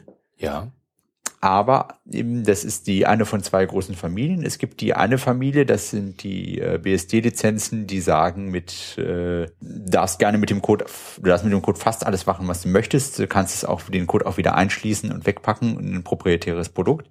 Das Einzige, was du nicht machst, ist mit unseren Warenzeichen Werbung machen. Das wären die ganz liberalen Lizenzen, aber es gibt eben auch den Ansatz, der aus der äh, oder aus der Richard Stallman äh, kommt ja, die sagen mit, äh, wir verlangen, dass der Code, der darauf aufbaut, wieder öffentlich wird. Und das ist eben diese GPL-Lizenz. mhm. Die wurde jetzt an die aktuellen technischen Gegebenheiten angepasst und daher kommt jetzt dieser Zusatz Affero. Die GPL hat ursprünglich in dem Szenario, dass es noch kein Internet gab oder das Internet untergeordnet war, hat sie nur darauf abgezielt, dass die, wenn man irgendwo ein kompiliertes Programm einsetzt, das auf diesem Code basiert, muss man dazu auch den Quellcode wieder bereitstellen. Und das ist aber in einem Server-Szenario nicht mehr so relevant, weil dann wird jetzt zum Beispiel bei der Overpass API wird das Programm auf dem Server ausgeführt ja, und der Benutzer kommt aber mit dem ausgeführten Programm ja nie in Berührung. Aber und dann würde er quasi um sein Recht gebracht, diesen Quellcode zu kriegen, weil äh, dann konnte ich es jetzt auf den Standpunkt stellen, mit die Lizenz ist den Buchstaben nach erfüllt. Denn da, wo das Programm ausgeführt wird, ist auch der Quelltext vorhanden. Auf dem Server liegt dann eben auch der Quelltext, ist halt nur nicht öffentlich zugänglich. Aber das ist natürlich dann der Witz aus, wir machen den Quelltext öffentlich zugänglich äh, raus. Und es gibt diese Affero-Klausel, die im Wesentlichen besagt, mit, äh, wenn ich einen Service übers Netz anbiete, dann muss ich auch den Quellcode anbieten, sodass also jemand Ah, anders ja. diesen Service nachbauen kann. ja, interessant. Wo wir gerade beim ähm, Nachbauen sind, welche Instanzen der Overpass API gibt es denn jetzt eigentlich? Also wenn ich jetzt, ich nehme mal, ich gehe jetzt mal davon aus, ich, ich bin jetzt ein Anwender, der jetzt vielleicht nicht seine eigene Instanz laufen lassen möchte, sondern möchte einfach mal eine Anfrage starten. Hm, Wo schicke ich die denn dann hin? Also Es- welche Instanzen gibt es? Ja. Es gibt auf jeden Fall zwei, die ich selbst warte. Es gibt äh, eine dritte, von der ich ziemlich sicher bin, dass sie auch dauerhaft gepflegt werden soll auf openstreetmap.fr. Ja, also wo wäre denn jetzt die, die, die, die du wartest? Die, die ich warte, steht unter overpass-api.de. Mhm. Das ist die Instanz, äh, da kann ich tatsächlich garantieren, dass sie langfristig besteht, weil sie unabhängig jetzt von meinem persönlichen Vorlieben ist sie für die nächsten drei Jahre vom Verein Foskis finanziert. Okay. Das ist, wer diesen Podcast hört, kennt auch den Post, äh, kennt auch den Foskis, denn Ja. äh, der Foskis hat ja neben der Overpass API auch das, die Ausrüstung für den Podcast Richtig, die finanziert. hier äh, neben uns steht, die Podcasting-Ausrüstung. Genau. genau. Ähm, okay, also dann gibt es die, gibt es also die, die den Hauptserver, der, den du betreibst. Genau, und es gibt äh, die Firma Rambler in, den, in Russland, hat freundlicherweise auch eine Serverinstanz bereitgestellt. Sie bestellen sogar einen ganzen äh, Strauß an diversen OSM-basierten Services zur Verfügung. Ja, hast du zufälligerweise die äh, Ja, das ist ähm, overpass.osm.rambler.ru. äh, Rambler wird wie geschrieben. Rambler wird R-A-M-B-L-E-R.ru geschrieben. ja, und das ist eine, äh, diesen Server wartest du nicht, oder doch? Den Server warte ich auch selbst, also den Das heißt, hast Overpass API-Teil. das heißt, du hast dort Zugriff auf diesen Server und kannst dort. Ich habe dort Zugriff als normaler Benutzer und kann den die Overpass API, den Overpass API Teil warten und äh, Ah, ja. den Administrator Teil macht muss ich freundlicherweise nicht selbst machen, sondern das macht dann äh, einer der Mitarbeiter von äh, Rambler. Ja. Und es gibt noch einen dritten Server. Es gibt einen dritten Server, wie gesagt, die Server, die ich nicht selbst warte, habe ich jetzt auch nicht den Überblick drüber, was jetzt der genaue Status ist. Der wird aber betrieben von der französischen Sektion von OpenStreetMap. Ja. Und äh, der liegt irgendwo unter openstreetmap.fr. Mhm. Aber da weiß ich jetzt nicht genau, wie die langfristigen Pläne damit aussehen. Okay. Du hast ja jetzt vor allen Dingen einen Überblick über die ersten beiden Instanzen, über die wir geredet haben, nämlich den von der FOSS gesponserten und den von Rambler. Ähm, da würde mich einfach mal interessieren, die produzieren doch bestimmt auch Logfiles. Ähm, ja. Wie viele Anfragen hast du denn so eigentlich? Was sind das denn für Größenordnungen, die dort dein Server bearbeiten muss? Ähm, bearbeiten darf. okay, bearbeiten darf. Das ist, ähm, wir haben zurzeit etwa 50 bis 100.000 Anfragen pro Tag. 50 bis 100.000 100 Anfragen, ja. Wahnsinn. Das ist, äh, ja, beeindruckend, ja, aber bin ich auch sehr froh drum. Ja. Das ist äh, äh, jetzt ähm, äh, kumulativ für Rambler und die Foskes-Instanz? Nein, für oder? die Foskes-Instanz. Alleine für die Foskes-Instanz. Die, die Rambler-Instanz hat etwas weniger Anfragen, aber im Prinzip in der gleichen Größenordnung. Ja. Und äh, von den äh, von den Datenmengen her ist es sehr stark schwankend. An den schwächsten Tagen transferiere ich sowas wie äh, drei Gigabyte. Drei Gigabyte an den, an den, schwächsten Tagen. Meine lieben Hörer hier da draußen, hört euch das mal an. und an den, an den stärkeren Tagen 20 Gigabyte. Ja gut, es ist, äh, wenn man jetzt, äh, ich sag mal, Friedrich wird ja wahrscheinlich an dieser Stelle auch noch zuhören. Ja gut, klar. Und die Geofabrik wird an Datenmengen ja, ja, ganz gut, andere Größenordnungen raushauen. Natürlich. Aber ich, ich meine, da bin ich, glaube ich, dann doch wiederum Privatmann und denke an meine Datenübertragung. Ja, nee, das ist, ist auch richtig. Das ist ein Witz, ne? Ja, aber das ist ja das Schöne daran. Ich meine, mittlerweile hat man ja einfach die Technik zur Verfügung und äh, die Technik tut es nicht weh, mhm. wenn sie wirklich benutzt wird. Und äh, also insbesondere sind, da, da ist momentan noch relativ viel Luft drin. Wir hatten im Juni hatten wir ein Computerspiel beziehungsweise eine Computerspiel-App fürs iPhone. Ich weiß den Namen gerade nicht mehr auswendig, aber die haben dann einfach äh, mal äh, die Overpass API äh, benutzt, was ja prinzipiell auch erstmal nicht verkehrt ist. Ja. Aber dann tatsächlich auch mal den, den, den Server heiß laufen lassen. Die haben äh, deutlich über eine Million Anfragen pro Tag produziert. Und das war ungefähr die Anzahl. Also die, diese Zahl habe ich jetzt gesehen, weil das die Anzahl war, die der Server tatsächlich abgearbeitet hat. Und äh, ob es darüber hinaus noch was gab, weiß ich nicht. Ich habe dann darüber hinaus noch die Fehlermeldung bekommen, dass recht viele Anfragen abgewiesen werden mussten aber etwa, also etwa da weiß ich jetzt, dass die Kapazitätsgrenze des Servers etwa bei einer Million Anfragen liegt. Pro Tag. Pro Tag. Ungefähr eine Million pro ja. Tag.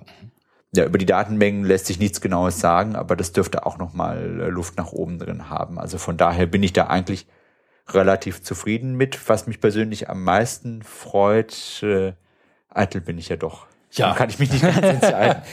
Wir haben jetzt äh, pro Tag äh, zwischen 500 und 700 verschiedenen IP-Adressen, die ich sehe. Das ist die Zählmetrik, die, äh, die ich jetzt äh, für mich persönlich ausgewählt habe, dass ich sage, ich äh, erfasse über 24 Stunden die IP-Adressen. Dann werden die äh, pseudonymisiert und danach werden im Prinzip die, und dann zähle ich im Prinzip sozusagen, also die IP-Adresse hat bei mir eine Gültigkeit von 24 Stunden. Das heißt also, wenn ich von der festen IP-Adresse jede Stunde zugreife, dann würde ich äh, einmal pro Tag als Benutzer gezählt werden. Und mit einer wechselnden als gleicher Benutzer könnte es natürlich passieren, dass ich als mehrere Benutzer pro Tag bezählt werden. Ja. Aber nach dieser Metrik mit äh, wie viele verschiedene IP-Adressen greifen zu, äh, sind es äh, etwa 500 bis 700 äh, verschiedene IP-Adressen pro Tag, die zu sehen sind. 500 mhm. bis 700 Nutzer könnte man eventuell Sind sagen. Vermutlich, so ja. Schätzung könnte man als Schätzung nehmen. Ist ja, nicht schlecht. Ähm, da interessiert mich auch noch gleich, du hast gerade erwähnt, es gab diese iPhone-App, die die Overpass API geflutet hat mit über eine Million Anfragen oder jedenfalls eine Million waren die, die bearbeitet worden sind. Genau, dann. ja.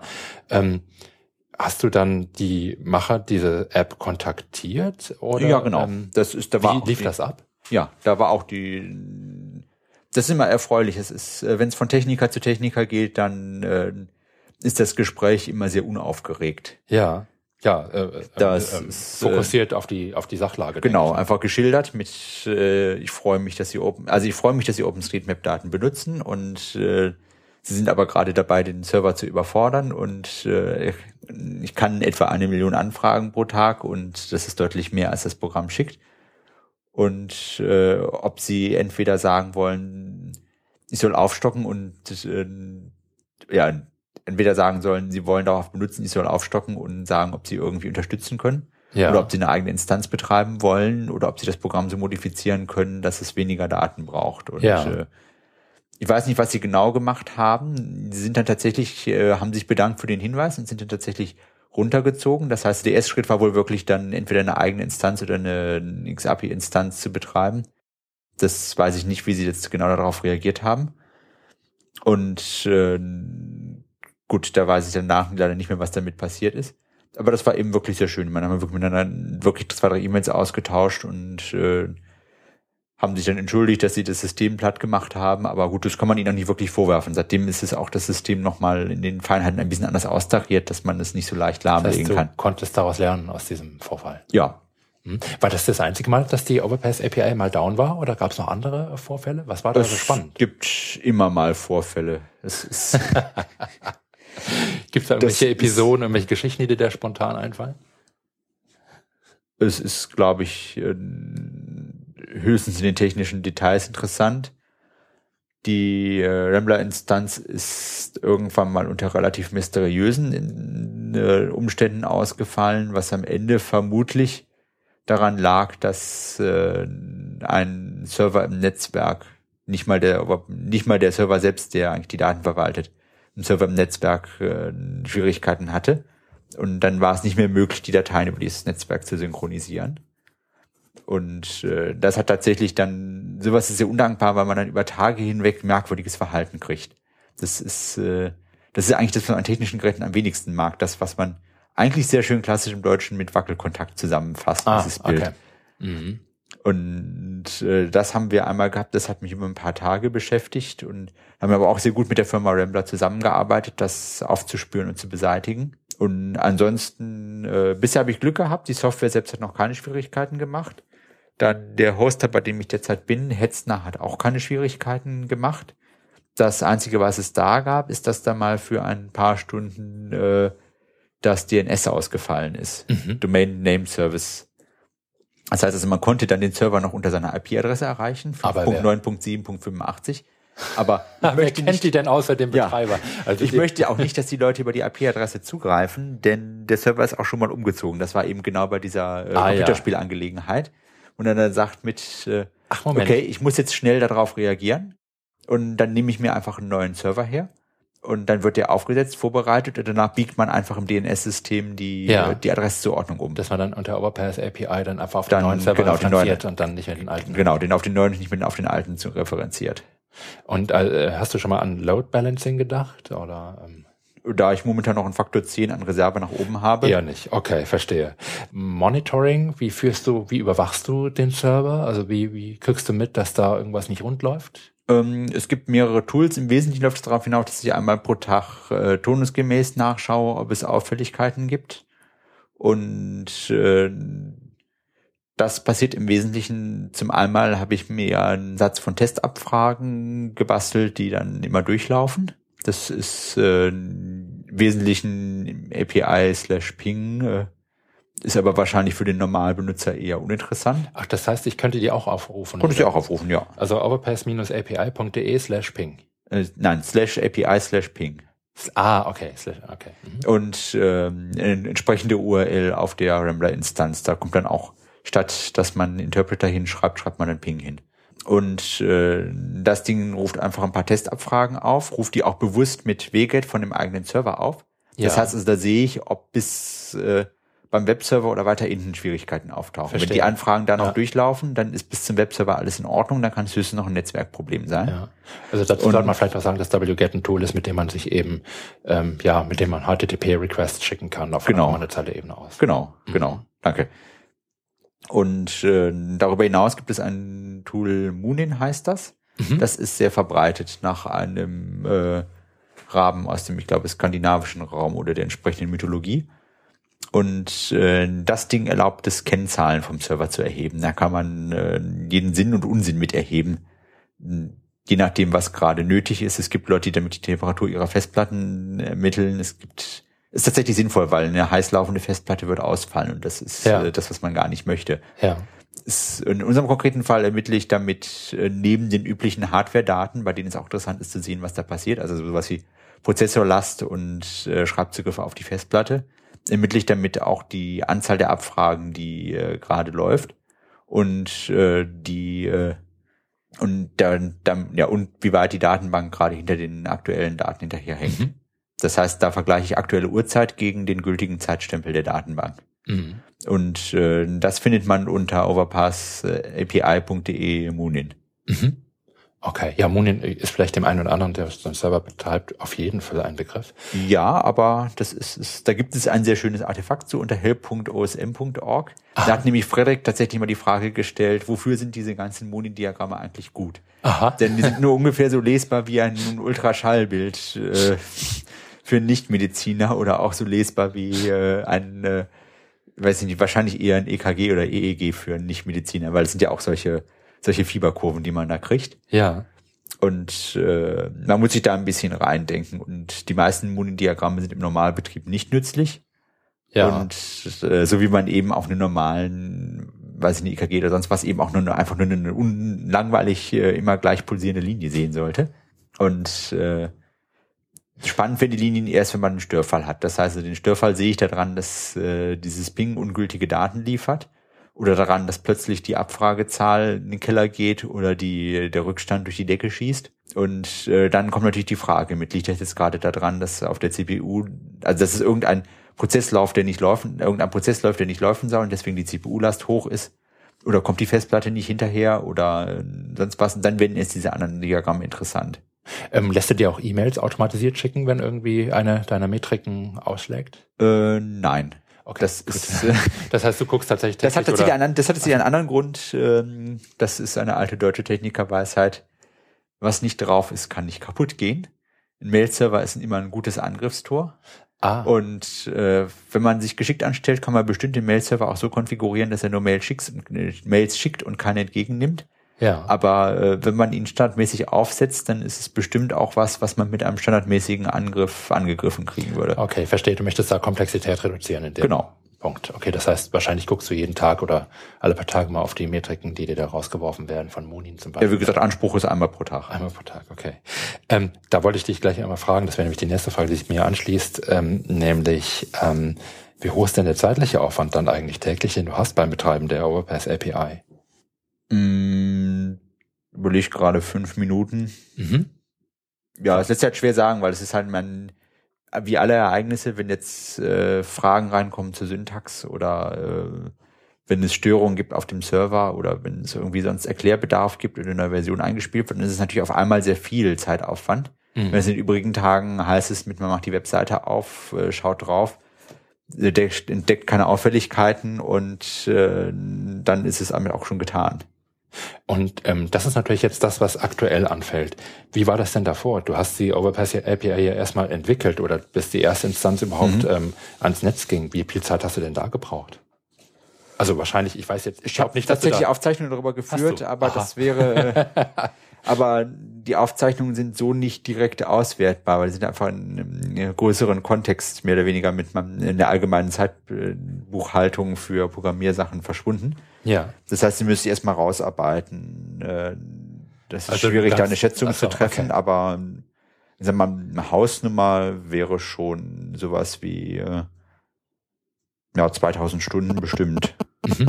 Oh, ich höre da gerade ein Mobilfunktelefon. Ja. Ist das deines vielleicht, oder? Uff, weiß ich nicht. Das ist, muss gucken. okay.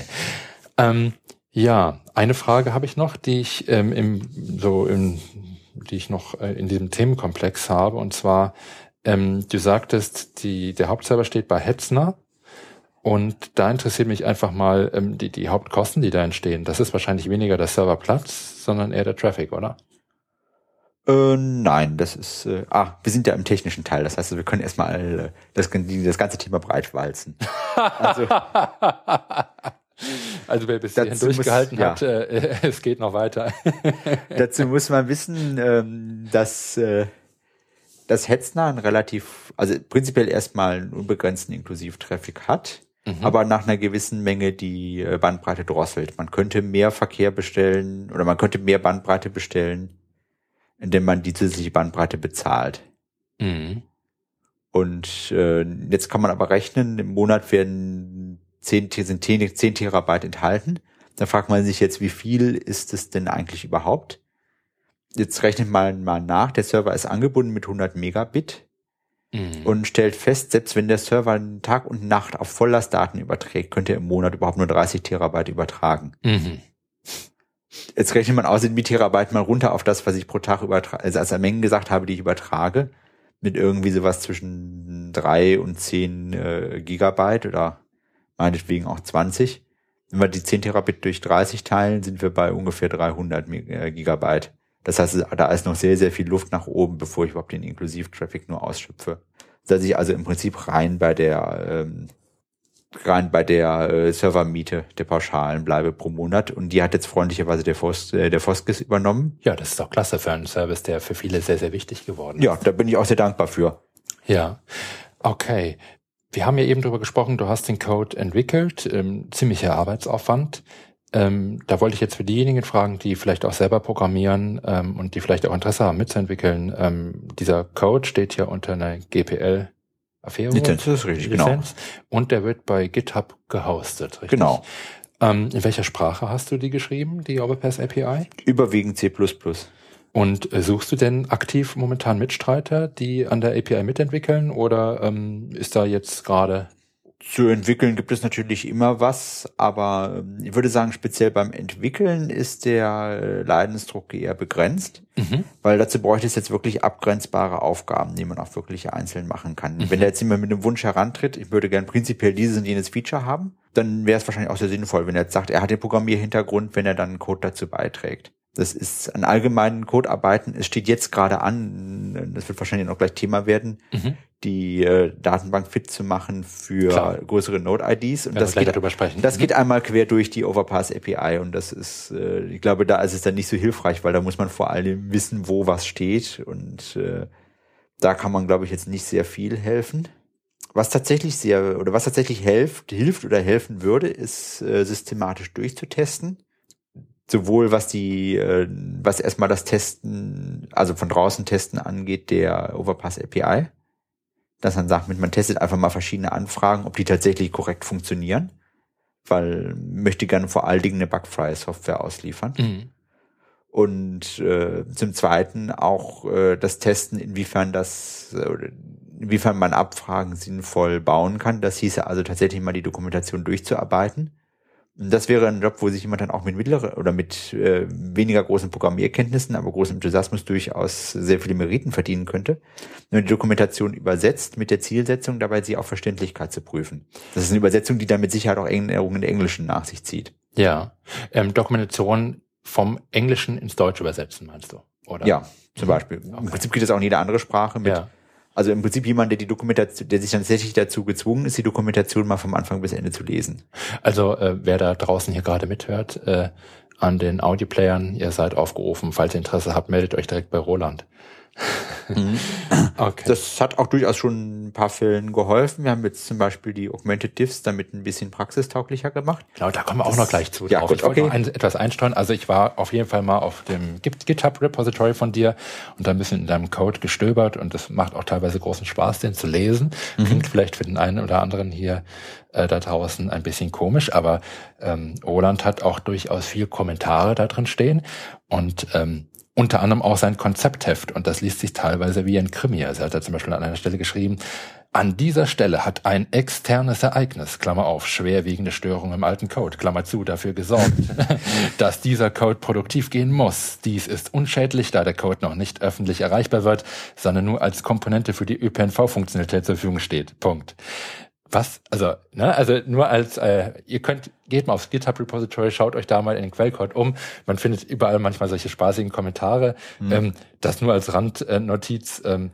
erinnerst du dich da an diesen Vorfall oder war das jetzt nur, ähm, hat sich das jetzt einfach nur in diesem Konzeptheft gespielt oder gab es da wirklich was, was, was jetzt noch erzählenswert wäre? Es oder? wird mit Sicherheit irgendwas geben, was mich dazu veranlasst hat, das in den Konzeptheft reinzuschreiben muss jetzt wissen, das Konzeptheft stammt noch aus der Zeit, als ich äh, das eigentlich als äh, eigenes CVS-Repository hatte. Ah. Und quasi auf Anfrage dann hätte eine aktuelle ein aktuelles Release zur Verfügung gestellt, wo das Konzeptheft dann wahrscheinlich nicht drin wäre. Ja. Das ist insofern dann äh, mehr dann äh, gut Betriebsunfall wäre jetzt äh, zu hoch gehangen, dass das mit drauf ist, weil äh, die Gedanken sind prinzipiell schon äh, dürfen ja durchaus äh, öffentlich sichtbar sein. Aber es jetzt keine Passwörter drin stehen oder ähnliches. Habe ich jetzt nicht gefunden. Ich, hab, Aber ich hatte bloß ist- großen genau. Spaß, als ich da so ein bisschen Aber das ist natürlich mit, wie das so ist, wenn man wirklich tatsächlich entwickelt, dann äh, stellt man auch immer wieder wüste Sachen fest. Also wahrscheinlich ist da auch durchaus, äh, ich denke mal, dass in dem Dokument wahrscheinlich auch an einigen Stellen geflucht wird oder ähnliches. Ja, äh, das habe ich jetzt äh, nicht Das gefunden, ist, aber ich hatte. äh, Ja, also diesen konkreten, Vorfall erinnert mich tatsächlich, äh, Macht gar nichts.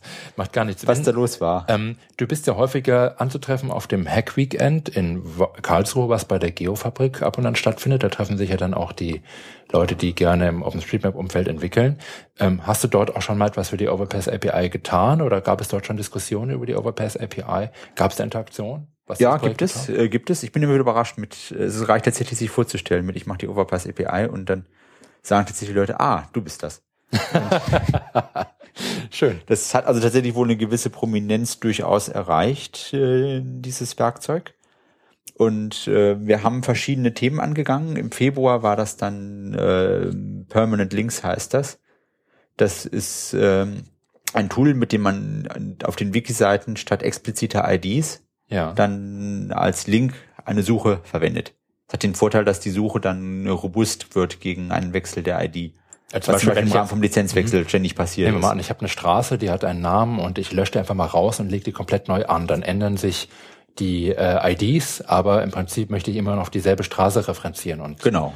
Das, wie, wie heißt das Konzept genannt? Per Permanent ID? Permanent ID. Permanent Das ist- ID. Ja. Und äh, der Witz ist, ich, ich spezifiziere, ich möchte diese Straße, ähm, wir hatten eben die Karl-Vorwein-Straße erwähnt, ich möchte diese Straße haben Mhm. und das kann ich dann wahrscheinlich in einer Art äh, Query-Statement für die Overpass API formulieren und gibt er mir einfach äh, die Straße Genau, dann zurück. gibt ihr dir alle Fundstellen für die Straße zurück. Genau. Das heißt, typ- typischerweise hat man die Lage mit, man möchte dann danach äh, eine Karte haben, auf der das Ding dann äh, irgendwie hervorgehoben ist. Ja. Prinzip das Ding würde dann alle Elemente zurückgeben, die den Suchkriterien entsprechen. Das hat zum Beispiel den, den Vorteil, bei der Karl-Frohwein-Straße passiert das jetzt nicht, aber wenn ich eine Straße habe, die ursprünglich mal eine durchgehende Straße war, und da fährt jetzt eine Buslinie über eine Hälfte der Straße drüber, dann würde das zur Folge haben im USM-Datenmodell, dass man diese Straße aufteilt in zwei Ways. Und dann mindestens eine Hälfte des Ways hat dann eine andere ID. Unvermeidlicherweise. Und äh, wenn man die ID hardcodiert hätte, hätte man jetzt nur noch die Hälfte des Ways da drin stehen. Und äh, und deswegen, äh, wenn man jetzt darauf die Suche verwendet, dann würde man noch beide Teile finden, weil ja sehr wohl beide Teile Karl-Wowan-Straße heißen. ja. Und das ist die Idee dahinter. Das dann, Ja, diese Permanent IDs, das ist aber mehr. Ich, ich formuliere jetzt nicht einfach nur ein Query Statement für die Overpass API, sondern was ist da noch dabei in dieser, in diesem Projekt? das ist es eigentlich schon. Ach so. Also das ist auf der technischen Ebene zwischen den Servern, das ist, das ist das Bild, das man haben sollte, wenn man das Feature verwendet. ja, okay. Wie immer gibt es Implementierungsdetails. Es gibt äh, ein paar, also auf der Serverseite gibt es ein paar Rücksichtnahmen darauf, um damit umzugehen. Ich weiß gerade nicht, was ich da mache. Es kann sein, dass es minimale Verschiebungen im Datenformat gibt, damit OpenLayers es sofort anzeigen kann. Aber äh, ähm, also vielleicht soll ich meine Frage umformulieren. Also was mich interessiert dabei ist, klar, wir haben ja, wir kennen jetzt ungefähr die Query Language und so weiter. Und natürlich können wir uns vorstellen, wir können eine beliebige Straße jetzt irgendwie anfragen und vielleicht auch die Ergebnisse einlegen, indem wir Ja. die geografische Lage eingeben. Aber diese Permanent IDs, wo wird es genutzt konkret und wie kann ich das nutzen? Also ist, wird das im OSM-Wiki zum Beispiel eingesetzt oder ähm, Ähm, das wird im OSM-Wiki eingesetzt, allerdings, soweit ich weiß, vorwiegend an den Stellen, an denen ich es mal experimentell eingebaut habe. ja, okay. Ich weiß nicht, ob es große Verbreitung gefunden hat. Das äh, Also zum Beispiel, ich, ich meine sowas gesehen. Die zu haben. A555 ist, Genau. ist so verlinkt. Ich glaube, glaub, die ganzen A500, also A5XX im deutschen Raum habe ich, glaube ich, mal testweise umgestellt.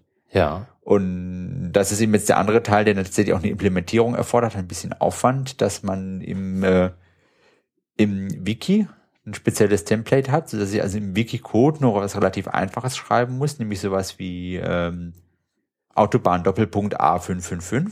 ja. Und dann schreibt er daraus automatisch einen Link drauf, der dann die richtige die Suchanfrage an die Overpass API schickt Aha. und äh, die daraufhin wiederum die äh, das notwendige JavaScript und die Seite zurückschickt, Verstehe. um dann mit einer Karte anzuzeigen. Das heißt, es gibt eben noch eine Abstraktion drüber. Das heißt, Genau. wenn ich se- diese Permanent ID Konzept jedenfalls im OSM-Wiki ist nochmal einfacher als diese Query Language im Prinzip. Genau, da brauche ich mit der Query Language nichts mehr zu tun. Da muss ich im Mhm. Prinzip nur das richtige Template nehmen und äh, wissen, wie der Na äh, was der Name des Features ist, das ich verwenden möchte. Ähm, die, diese, dieses Projekt ist dann unter anderem im Rahmen eines Hack-Weekends entstanden oder weiterentwickelt worden? Genau. Das ist im Februar ist das äh, wesentlich entstanden. Ich meine, es ist äh, im Vorfeld von einem Hack-Weekend gibt es Kommunikation darüber, was man machen möchte. Und das heißt eigentlich ja auch den Anspruch mit, man bereitet es vor und sei es nur auf der Zugfahrt dahin. Mhm. Das äh, dann wurde auf dem Hack-Weekend haben wir eine Version tatsächlich so weit bekommen, dass sie produktiv war. Nach dem Hack-Weekend ist dann auch Nachpflege angesagt, dass es auch wirklich so stabil wird, dass man anderen Leuten zumuten kann, damit zu arbeiten. Mhm. Okay. Und insofern, das Hack, ohne das Hack-Weekend hätte es das ganze Feature nicht gegeben. Und wie immer gibt es Vorbereitung, Ausführung, Nachbereitung.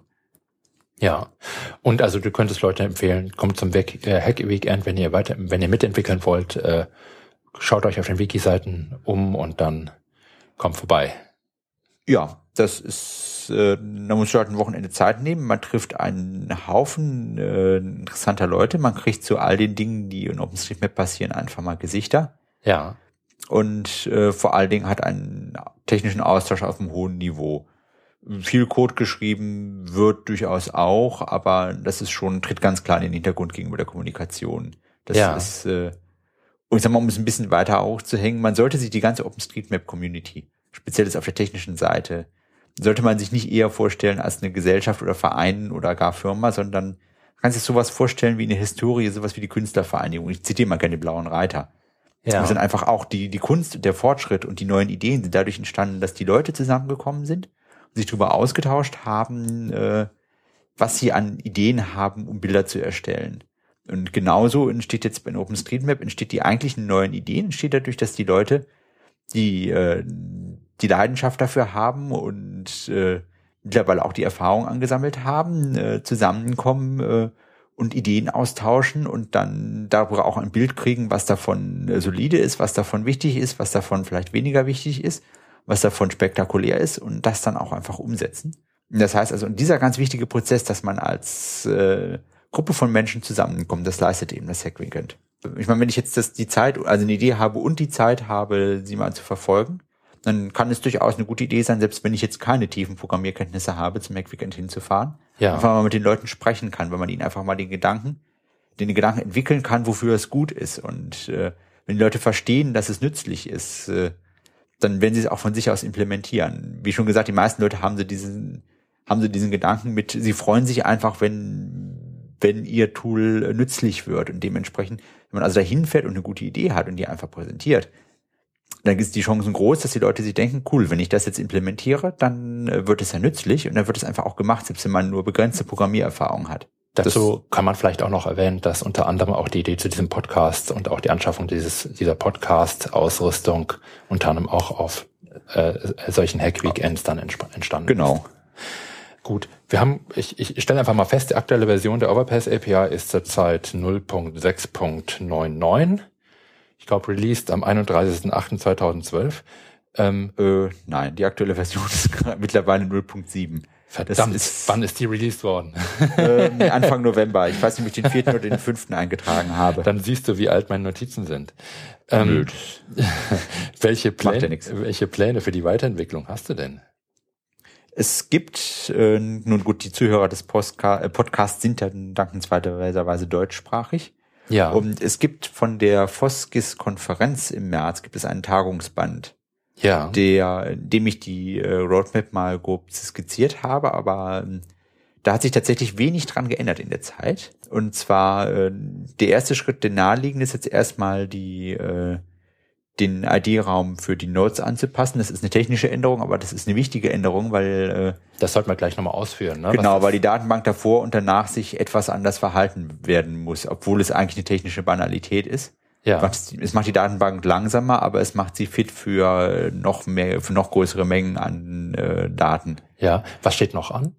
Und äh, danach steht es, äh, es gibt jetzt wieder eine übergreifende Idee, aber das sollte man eben nicht so ernst nehmen, weil tatsächlich implementiert wird das, was nützlich ist. Ja, Die übergreifende Idee ist äh, eine, ja, im Englischen Federated Databases, im, im Deutschen sowas wie äh, die Möglichkeit, äh, verschiedene Datenbanken äh, oder verschiedene OSM-Datenbanken zusammen zu betreiben. Ja. Das hört sich erstmal sehr abwegig an, weil wir haben ja eigentlich jetzt eine zentrale Datenbank und sind damit sehr glücklich. Mhm. Aber das haben sich auch Leute bei sogenannten Versionskontrollsystemen gedacht. Das ist ein System, das von sowas wie Git ist eben, sowas ja. wie Git oder eben vorher SVN und CVS waren. Systeme, die nachhalten, welche alten Versionen von Quelltext es gibt. Ja. Und man dann zu älteren Versionen zurückkehren kann, wenn man feststellt mit, das hat doch mal funktioniert und äh, eigentlich möchten wir den alten Code wieder haben. Das ist sehr, sehr hilfreich. Das ist eines der essentiellen Tools bei der Programmierung.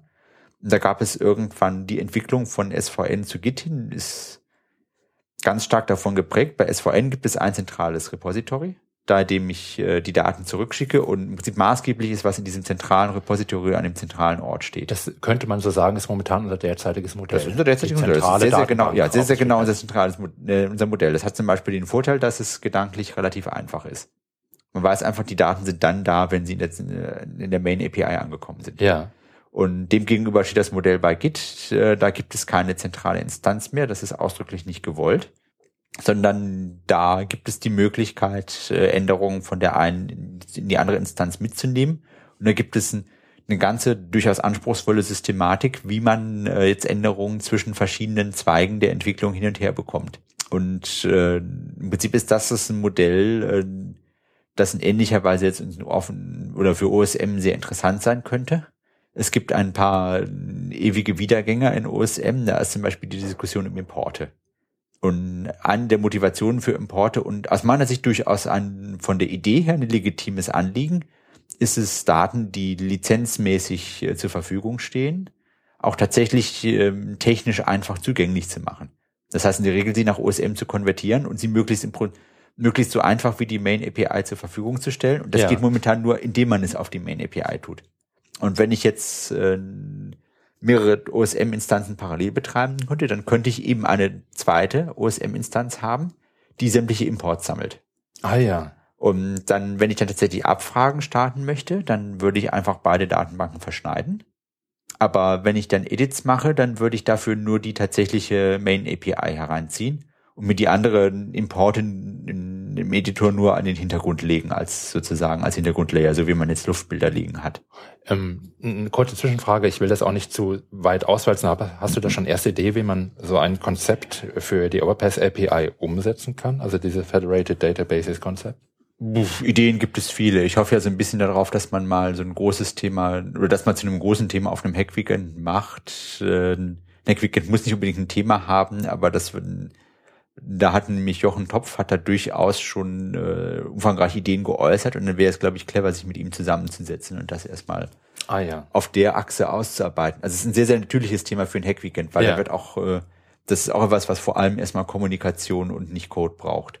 Aber das wäre dann sozusagen ein Projekt, das eher mittel- oder langfristig wahrscheinlich für dich ansteht, oder? Ja, das ist jetzt über einen Horizont von ein bis zwei Jahren. Ja, und die 64-Bit Node-IDs, über die wir eben schon angefangen haben äh, zu sprechen, das ist, scheint ja etwas sehr viel kurzfristigeres zu sein. Vielleicht als Hintergrund, wir haben ja laufende Knoten-Identifikationsnummern, also kurz mhm. die IDs, und die übersteigen bald die zwei Milliarden, ganz beziehungsweise haben das schon, aber wenn wir bei zwei Milliarden 147 Millionen 483.647 sind. sind, dann haben wir ein Problem. Warum? Haben wir dann ein Problem?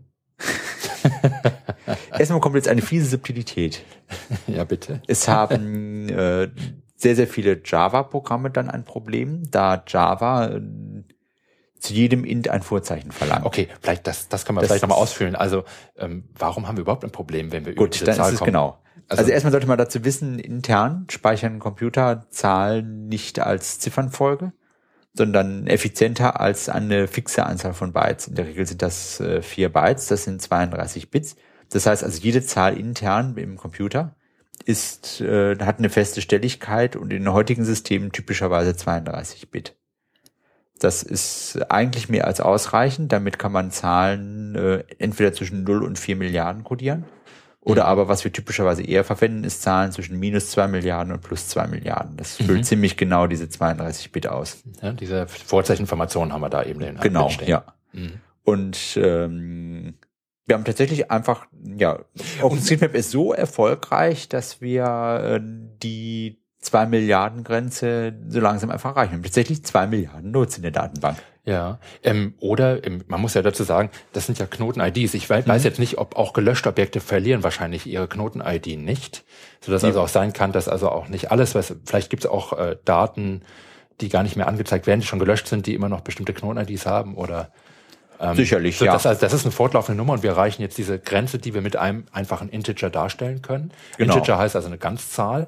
Aber das ist so, dass es, selbst wenn es jetzt äh, nur 80 Prozent der, Not, der, der IDs tatsächlich für aktuell existierende Objekte vergeben sind, mhm. was wahrscheinlich ein realistischer Wert ist, selbst dann ist es absehbar, dass man an dieser Grenze kratzen muss und kratzt. Und dann würden einfach nicht mehr alle, nicht mehr alle Objekte, nicht mehr alle Nodes in der OpenStreetMap Datenbank eine eigene ID kriegen können, mhm. was konzeptionell äh, nicht handhabbar ist, denn Datenbanken basieren auf diesen IDs. Und äh, daher müssen wir einfach die, den Zahlenraum vergrößern. Und diese Grenze äh, die, für diese 32-Bit-Integers, die sind wahrscheinlich, die wird wahrscheinlich erreicht ähm, im Februar 2013, so ja, genau. erste vorsichtige Schätzung. Genau. Das heißt, das ist jetzt ein Projekt, was relativ dringend ist, diese Umstellung. Und ähm, was bedeutet das für dich, für die Overpass API? Das, äh, wie gesagt, ich bin ja eigentlich in der glücklichen Lage, weil ich in C++ ähm, vorzeichenlose Zahlen verwenden kann. Ach. Hätte ich rein theoretisch drei Jahre Zeit. Ah ja, das heißt, du kannst warten, der, bis die 4 Milliarden Grenze irgendwie Ja, in der Praxis ist es natürlich eine gute Idee, das jetzt gleich mal mitzumachen. Ja. Weil jetzt wahrscheinlich ein Punkt ist, an dem viele Leute mit sowas rechnen. Dann wäre es gut, es jetzt erstmal für die nächsten 30.000 Jahre zukunftsfest zu machen. 64-Bit äh, äh, ja. IDs oder wie? Genau. Und anstelle damit äh, das halbe Jahr oder die zwei Jahre zu warten, bis das dann konkret in der Overpass API äh, sensibel wird. Ja. Und ähm, ja, und wahrscheinlich werden dann natürlich auch andere Softwarekomponenten im OpenStreetMap-Universum davon betroffen sein, schätze ich einfach mal. Ne? Du hast ja eben auch schon hier JavaScript erwähnt. Ähm, genau. Gibt es da schon Informationen, was man da machen kann? Oder bist du da nicht Nein. so involviert und äh, ich weiß ehrlich gesagt gerade nicht, ob JavaScript äh, eine kanonische Länge hat für IDs. Okay. Also es kann sein, dass es, dass es davon abhängt, äh, welcher Browser gerade läuft. Es kann sein, dass es nicht festgelegt ist. Mhm. Ich habe mir noch aufgeschrieben, eine der, ich habe natürlich dieses Konzept äh, Papier, das du eben erwähnt hast, äh, in diesem Tagungsband äh, durchgelesen und habe dort gesehen. Ein großes Lob dafür. ja, war sehr interessant. Ich habe da gesehen, dass du unter anderem auch an dynamische Tagging-Bereinigung durch die Overpass API denkst. Ja. Was kann man sich denn darunter vorstellen? Nicht das, was jetzt äh, Leute als Albtraum sehen können, sondern genau das Gegenteil davon. Das gehört eigentlich im Zusammenhang von diesen mehreren Datenbanken von der Idee herein. Und zwar die Idee ist, es gibt verschiedene Tagging-Schemata. Das ist, das Problem ist äh, sehr breit, sehr weit verbreitet. Ich dachte erst, es wäre ein ÖPNV-spezifisches Problem, aber das gibt es auch an vielen anderen Stellen. Ja. Und äh, wenn ich aber einen konkreten Anwendungszweck festlege, dann kann ich in der Regel sehr genau sagen, wie ich es getaggt haben möchte. Und dann wäre es ein, ja durchaus hilfreich, auf der, und zwar auch durchaus auf der Serverseite schon hilfreich, wenn man äh, das Tagging vereinheitlichen könnte. Und die Idee ist, dass man dann sagt, mit man äh, kann dann im Rahmen einer Abfrage Regeln mitteilen, wie das Tagging automatisiert vor der Auslieferung der Daten bereits verändert werden soll. Mhm. Das ist also zum Beispiel, dass ich sagen kann, mit äh, bei mir heißen alle Bus Bushaltestellen grundsätzlich äh, Highway gleich Busstop oder bei mir heißen alle Bushaltestellen grundsätzlich Public Transport gleich äh, gleich Plattform oder äh, oder was auch immer. Ja. Und egal, auch wenn sie dann in der Datenbank als Highway gleich Busstop stehen, dann gibt es eben diese Regel zum Umschreiben und dann werden die automatisch darauf angepasst. Oder eigentlich sogar noch, und deswegen sollte es auf dem Server und im Rahmen von Overpass API passieren. Da gibt es das Problem, dass die manchmal die Wege auf die relevante Information an Node auf dem Weg ist und manchmal ist die relevante Information an Node neben dem Weg. Und äh, dann geht es darum, dass das dass die Overpass API dann eben auch automatisch den Knoten vom Weg runter projizieren könnte. Aha oder wieder rauf, sodass ich mich darauf verlassen kann, dass meine Bushaltestellen alle Knoten neben dem Weg sind. Okay. Und mich mit all diesen ganzen Sonderfällen nicht mehr herumärgern muss, weil die durch die Regeln dann schon auf dem Server beseitigt, äh, bereinigt werden. ohne dass die tatsächlich unterliegenden Daten verändert werden. Ähm, wie weit ist dieses Projekt schon? Oder ist das so eine Sache, die du langfristig anplanst? Das ist auch langfristig. Diese ganze, diese ganze Roadmap ist langfristig. Okay, okay, okay, gut. Da liegt wahrscheinlich dann doch die 64-Bit-Node-ID-Geschichte vielleicht noch ein bisschen. Die musste einfach zuerst gemacht werden. Ja, du hast schon mehrfach angesprochen, äh, wir haben über permanente Links gesprochen ähm, und in dem Umfeld haben wir auch häufig über sogenannte Augmented Diffs gesprochen. Wahrscheinlich hat das eine mit dem anderen nichts zu tun, aber da du schon angesprochen hast, würde mich noch interessieren, was hat es mit diesen Augmented Diffs auf sich und was hat das vor allen Dingen mit der Overpass API zu tun? Mhm. Eigentlich hat es, oder von der Idee hat es erstmal wenig mit der Overpass API zu tun, aber äh, unter pragmatischen Gesichtspunkten hat es dann wieder sehr viel damit zu tun. Ja. Vielleicht das, kannst du kurz beschreiben, was Augmented Diffs ja. sind? Dein Problem der klassischen Diffs ist, äh, die der Main-Server produziert minütlich, ist, dass sie nicht richtig georeferenziert sind. Ja, also, die Nodes haben natürlich ihre Koordinaten, also aber die, die Ways and ja. Relations haben die Koordinaten gerade eben nicht. Also wir haben äh, ja der, der Hauptserver produziert äh, minütliche Updates für die Datenbank. Genau die man sich dann ziehen kann, die du ja auch ziehst, wie du schon erwähnt hast, für die äh, Instanz der Overpass API, um die Datenbank lokal dann ähm, auf dem aktuellen Stand zu halten. Ja, genau. Und, und die enthalten halt was nicht? Die enthalten für die Ways und die Relationen enthalten sie keine, ähm, keine, keine Georeferenzierung. Das mhm. heißt also, da ist unklar, wo die jetzt liegen. Okay. Das ist für einige Tools ein großes Problem. Unter anderem ist es damit äh, schwieriger, nicht unmöglich, aber schwieriger, einen lokalen Ausschnitt nur zu betrachten. Also es gibt zum Beispiel nicht so ein Feature, dass, äh, dass man die Diffs automatisch runterbrechen könnte auf Diffs für ein Land oder Diffs für eine Bounding Box. Einfach weil man für dem Way nicht ansieht, wo er liegt. Ja. Es müsste schon zufällig eine oder eigentlich sogar alle Nodes von dem Way müssten präsent sein ja. in der, in dem Diff, damit man das machen kann. Und das ist die Idee in den Augmented Diffs. Ich reichere diese prinzipiell mager gehaltenen Diffs. Die müssen auch mager sein, weil der Main-Server sonst mit dem Erzeugen nicht hinterherkäme. Ich reichere diese mageren Diffs, reichere ich an mit allen nötigen Zusatzinformationen, dass alle Objekte darin georeferenziert sind und zusätzlich alle interessanten Metadaten zu Objekten auch präsent sind. Ja. Das ist tatsächlich ganz im Wesentlichen aber eine, eine kleine, aber durchaus wichtige Information, nämlich äh, wenn ein Objekt gelöscht wird, dann ist es so, wie ist das jetzt in den Standarddaten? Dann ist entweder ist nur das Löschdatum präsent oder es ist nur präsent, ähm, also nur die Löschmetadaten präsent oder es ist nur präsent die alten Daten, eins von beiden. Und die, wenn ich was mit dem Tool oder wenn ich was mit den Daten machen möchte mit den Diffs, also wenn ich zum Beispiel jetzt was gerade sehr, sehr ein heißes Thema ist, das äh, eben das Anzeigen von Änderungen, wenn ich sie visualisieren möchte, dann brauche ich eigentlich beides. Weil ich möchte für die Zuordnung, zu welchem Change, zu welchem logischen Edit es gehört, möchte ich gerne das Löschdatum haben. Umgekehrt möchte ich aber, damit ich das visualisieren kann, möchte ich auch den, den letzten Zustand vor der Löschung sehen können. Und das ist eben das, also im Prinzip alles, was man an Daten braucht, um äh, einen geografisch beschränkten Ausschnitt anzuzeigen von dem Diff, um äh, die Diffs rückwärts anwenden zu können. Was heißt das, rückwärts anwenden? Das ist eigentlich eine hypothetische Sache. Man konnte im Prinzip jetzt einen Planet-File nehmen von einem späteren Datum und konnte das jetzt zurückspulen auf einen früheren ah, Zustand. Ah, okay. Mhm. Das ist, erstmal sagt man jetzt mit, okay, das ist eine eher etwas abgefahrene Funktionalität. Aber abgesehen davon, dass man sich auch wahrscheinlich für diesen Anwendungszweck durchaus sinnvolle Szenarien vorstellen kann, mhm. ist es so, dass wenn ich logisch zurückspulen kann, weiß ich, dass ich im Prinzip jede beliebige Metainformation aus den Daten extrahieren kann, weil die Information muss auf irgendeine Weise drin sein. Das heißt, all solche Aufgaben wie, ich zähle, wie viele Apotheken es weltweit gibt oder wie viele Apotheken es in Deutschland gibt oder in Bonn. All solche Aufgaben muss ich dann tatsächlich anhand dieser Daten lösen können. Denn die Information hätte ich ja, wenn ich sozusagen den Forward-Diff anwende und anschließend wieder zurückspule mit dem ja. Rückwärts-Diff, dann habe ich ja den alten Zustand. Aus dem alten Zustand, dem absoluten Zustand, kann ich die Anzahl der Apotheken in Bonn zählen.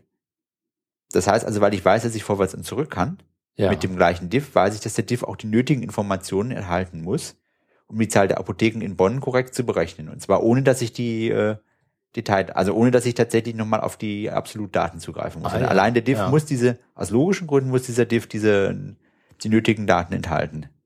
Ja, und äh, die Overpass API kann solche Augmented Diffs erzeugen oder? Ja, wir haben die Overpass API missbraucht, um diese Diffs zu erzeugen. Aha.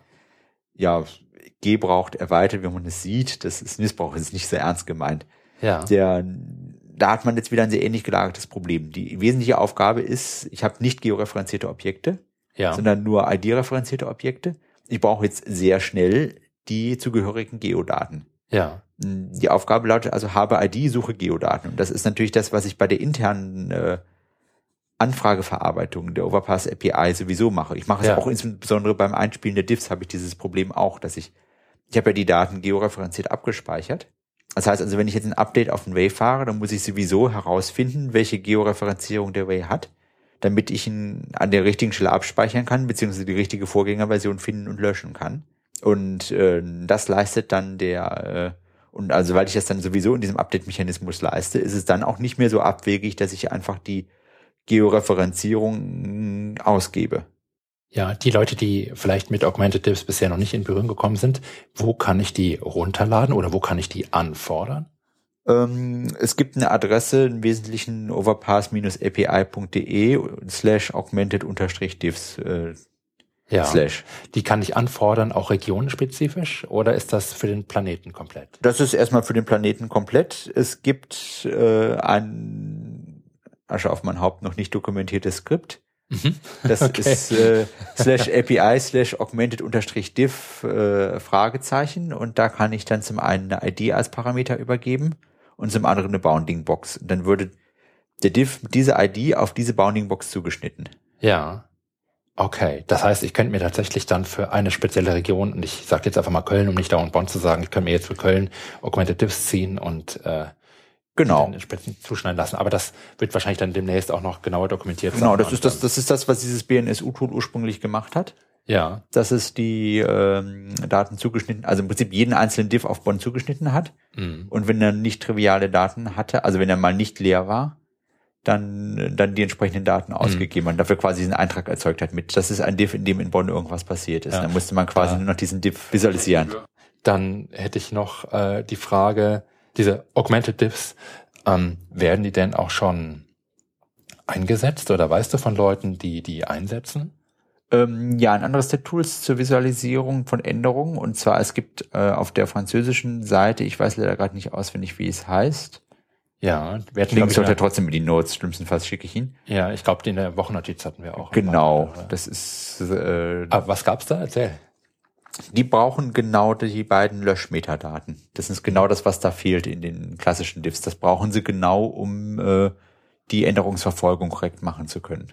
Ähm, bleibt für mich noch die Frage, suchst du noch irgendjemanden, der dir zur Hand gehen kann? Du hast es eben mal kurz erwähnt, es ist teilweise schwierig, da irgendwelche Aufgaben aufzusplitten. Also wie gesagt, zum einen, es gibt mehrere Sachen, die ich mir eigentlich sehr dringend wünsche.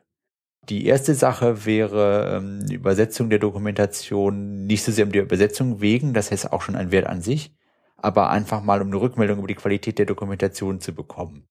Die einzige Rückmeldung, die ich bisher über die Qualität der Dokumentation hatte, war die äh, bitterböse Beschwerde eines äh, polnischen Nutzers, der sagt, die erste E-Mail war, diese Dokumentation ist einfach grottenschlecht. Darauf war meine Rückfrage mit, ob er konkret sagen könnte, was los ist. Daraufhin hat er mir tatsächlich die Dokumentation länger durchgelesen, eine ganze Menge Punkte aufgelistet, mit denen er Schwierigkeiten hatte. Und es hat der Dokumentation sehr geholfen. Er hat in allen Punkten recht. Aber ich habe es auch geschafft, das hat er mir dann anschließend nochmal geschrieben, dass, äh, dass er jetzt mit der Dokumentation zufrieden ist, weil seine Punkte jetzt auch abgearbeitet sind. Und da ist bestimmt noch eine ganze Menge drin, was besser verständlich sein könnte, aber was ich mit der Betriebsblindheit nicht beheben kann. Ja, klar. Nicht ohne, dass mich jemand äh, also nicht ohne, dass mir das jemand äh, vorwirft. Okay. Also und, hier nochmal der Aufruf, wenn sich jemand für die Dokumentation interessiert und da gerne mithelfen möchte, wendet sich bitte, wendet euch einfach an den Roland. Nö, einfach im Wiki anfangen zu übersetzen. Ach so, okay. Da stehen ja dann, da stehen ja schon eventuell Übersetzungsfragmente dann und äh, Anmerkungen zur Dokumentation entweder auf die Talk-Seite dann oder aber noch besser direkt per E-Mail an mich. Okay. Und äh, der nächste Punkt ist, ähm, ich würde ganz gerne, dafür gibt's auf der Overpass API Webseite, gibt's auch noch ein Feld, was bisher noch nicht mit Leben gefüllt ist, würde ganz gerne durchaus auflisten, wer so alles die Overpass API nutzt. Äh, das würde einfach, das ist einfach eine nette Gelegenheit, die Links einfach mal auszutauschen, dass man einfach auch äh, mal, ich sehe dann mehr, wo es überall Benutzer gibt, äh, was dann so ein bisschen Referenzen liefert. Die Projekte kriegen alle nochmal einen Link von, von der, von der Overpass API aus. Das finde ich eigentlich ganz schön, das zu machen. oder aber eben auch einfach den, den Kontakt zu haben, dass man mal eine Vorstellung davon bekommt, äh, wo wirklich die Probleme der Benutzer liegen, weil dann kann man auch vielleicht mal etwas realistischer einschätzen, wo es sich jetzt lohnt, als nächstes Mal Arbeit reinzustecken, Sachen zu optimieren. Ja. Da würde ich mich einfach sehr freuen, wenn einfach jetzt wer auch immer zuhört und die Overpass API nutzt und ein Projekt eingebunden hat, vielleicht einfach einen Link schickt oder eine E-Mail, wo er es einbindet, dass man das dann, das entsprechende Projekt von da aus dann verlinken kann. Okay. Ja. Und die dritte größere Sache wäre diese Geschichte, irgendwann möchte ich dieses Geldautomat-Tool auch mal etwas in einem breiteren Rahmen präsentieren. Das müssen wir dann nochmal Also testen. aber das wird sich, glaube ich, ja. Dieses aber, Locate Me Tool. Genau, aber das wird sich, glaube ich, auch ein Stück weit auch daraus ergeben mit der natürlichen Neugierde der Leute, die es jetzt einfach mal aufrufen. Ja, genau. Das ist, da wäre es dann auch wichtig, Rückmeldung zu kriegen, ob das schon alltagstauglich ist oder nicht. Also ich habe es tatsächlich im Alltag produktiv nutzen können, aber ähm, ich verstehe jetzt, wenn Leute sagen, äh, das und das ist überhaupt nicht selbsterklärend da dran. Und es wäre gut, das weiterzuentwickeln, weil ich glaube, das ist der beste Kandidat dafür, dass man auch äh, technisch völlig nicht versierten Nutzern klar machen kann, wofür so eine Datenbanknutze gut, äh, äh, Datenbanksuche gut ist. Das ist dann äh, etwas anspruchsvoller als äh, eine einfache Google-Suche oder beziehungsweise eine einfache Nominatim-Suche. Aber es ist eben, dafür hat man dann auch sofort relativ viele Möglichkeiten, die Suche so zu steuern, dass sie für einen wirklich konkret nützlich wird. Mhm. Ja, okay. Dann habe ich noch eine Frage und zwar die, ähm, ob wir noch irgendetwas vergessen haben. Möchtest du noch irgendetwas ansprechen, einen Aspekt, der bisher noch nicht so richtig angesprochen worden ist? Ja, und ich denke, ich bin da auch sehr froh. Wir sind ja jetzt sehr konsequent durchgegangen und das sollte eigentlich alles abgedeckt haben. Hervorragend, okay. Gut, ähm, Roland, dann äh, danke ich dir. Das war sehr interessant ähm, und ich habe auch eine Menge gelernt und wahrscheinlich auch unsere Hörer. Ja, ich danke erstmal dem Podcast-Team für die Gelegenheit, einfach mal über das Projekt breit berichten zu können. Ja, sehr gerne. Ja, und zum Schluss, ähm, wie immer, noch drei Hinweise hier an die Hörer da draußen, also an euch. Ähm, zum einen natürlich, ihr wisst das, der übliche Disclaimer. Es kann immer wieder sein, dass in so einem Gespräch Fehler passieren. Wir haben einfach nicht die Zeit, lange in Dokumentation oder im Wiki nachzurecherchieren, während wir hier sprechen, denn das würde einfach den Gesprächsfluss hemmen. Falls euch also etwas falsch erscheint, dann ärgert euch nicht, sondern stellt es einfach richtig in den Kommentaren. Zum Zweiten, der Roland hat sich im Vorgespräch dazu bereit erklärt, beginnend mit der Veröffentlichung dieser Podcast-Folge für euch eine Woche lang in den Kommentaren Rede und Antwort zu stehen. Also schreibt dort eure Fragen an ihn oder kontaktiert ihn direkt über das Messaging-System von OpenStreetMap. Und ja, zum Abschluss und zum Dritten kann ich noch sagen, das war hier heute wieder eine etwas experimentelle Podcast-Folge, in der ich euch den Roland und seine Programmiertätigkeiten im OpenStreetMap-Projekt vorgestellt hat. Und natürlich interessiert mich und auch das Podcast-Team, ob euch das gefallen hat, ob ihr irgendetwas anders haben wolltet oder ähm, ihr sagt, hey, das solltet ihr genauso, wie ihr das macht, weiter betreiben. Würde mich einfach freuen, wenn ihr da uns ein wenig Rückmeldung gebt. Ja, vielen Dank nochmal, Roland, und danke auch für eure Aufmerksamkeit und für eure Neugier. Bis bald.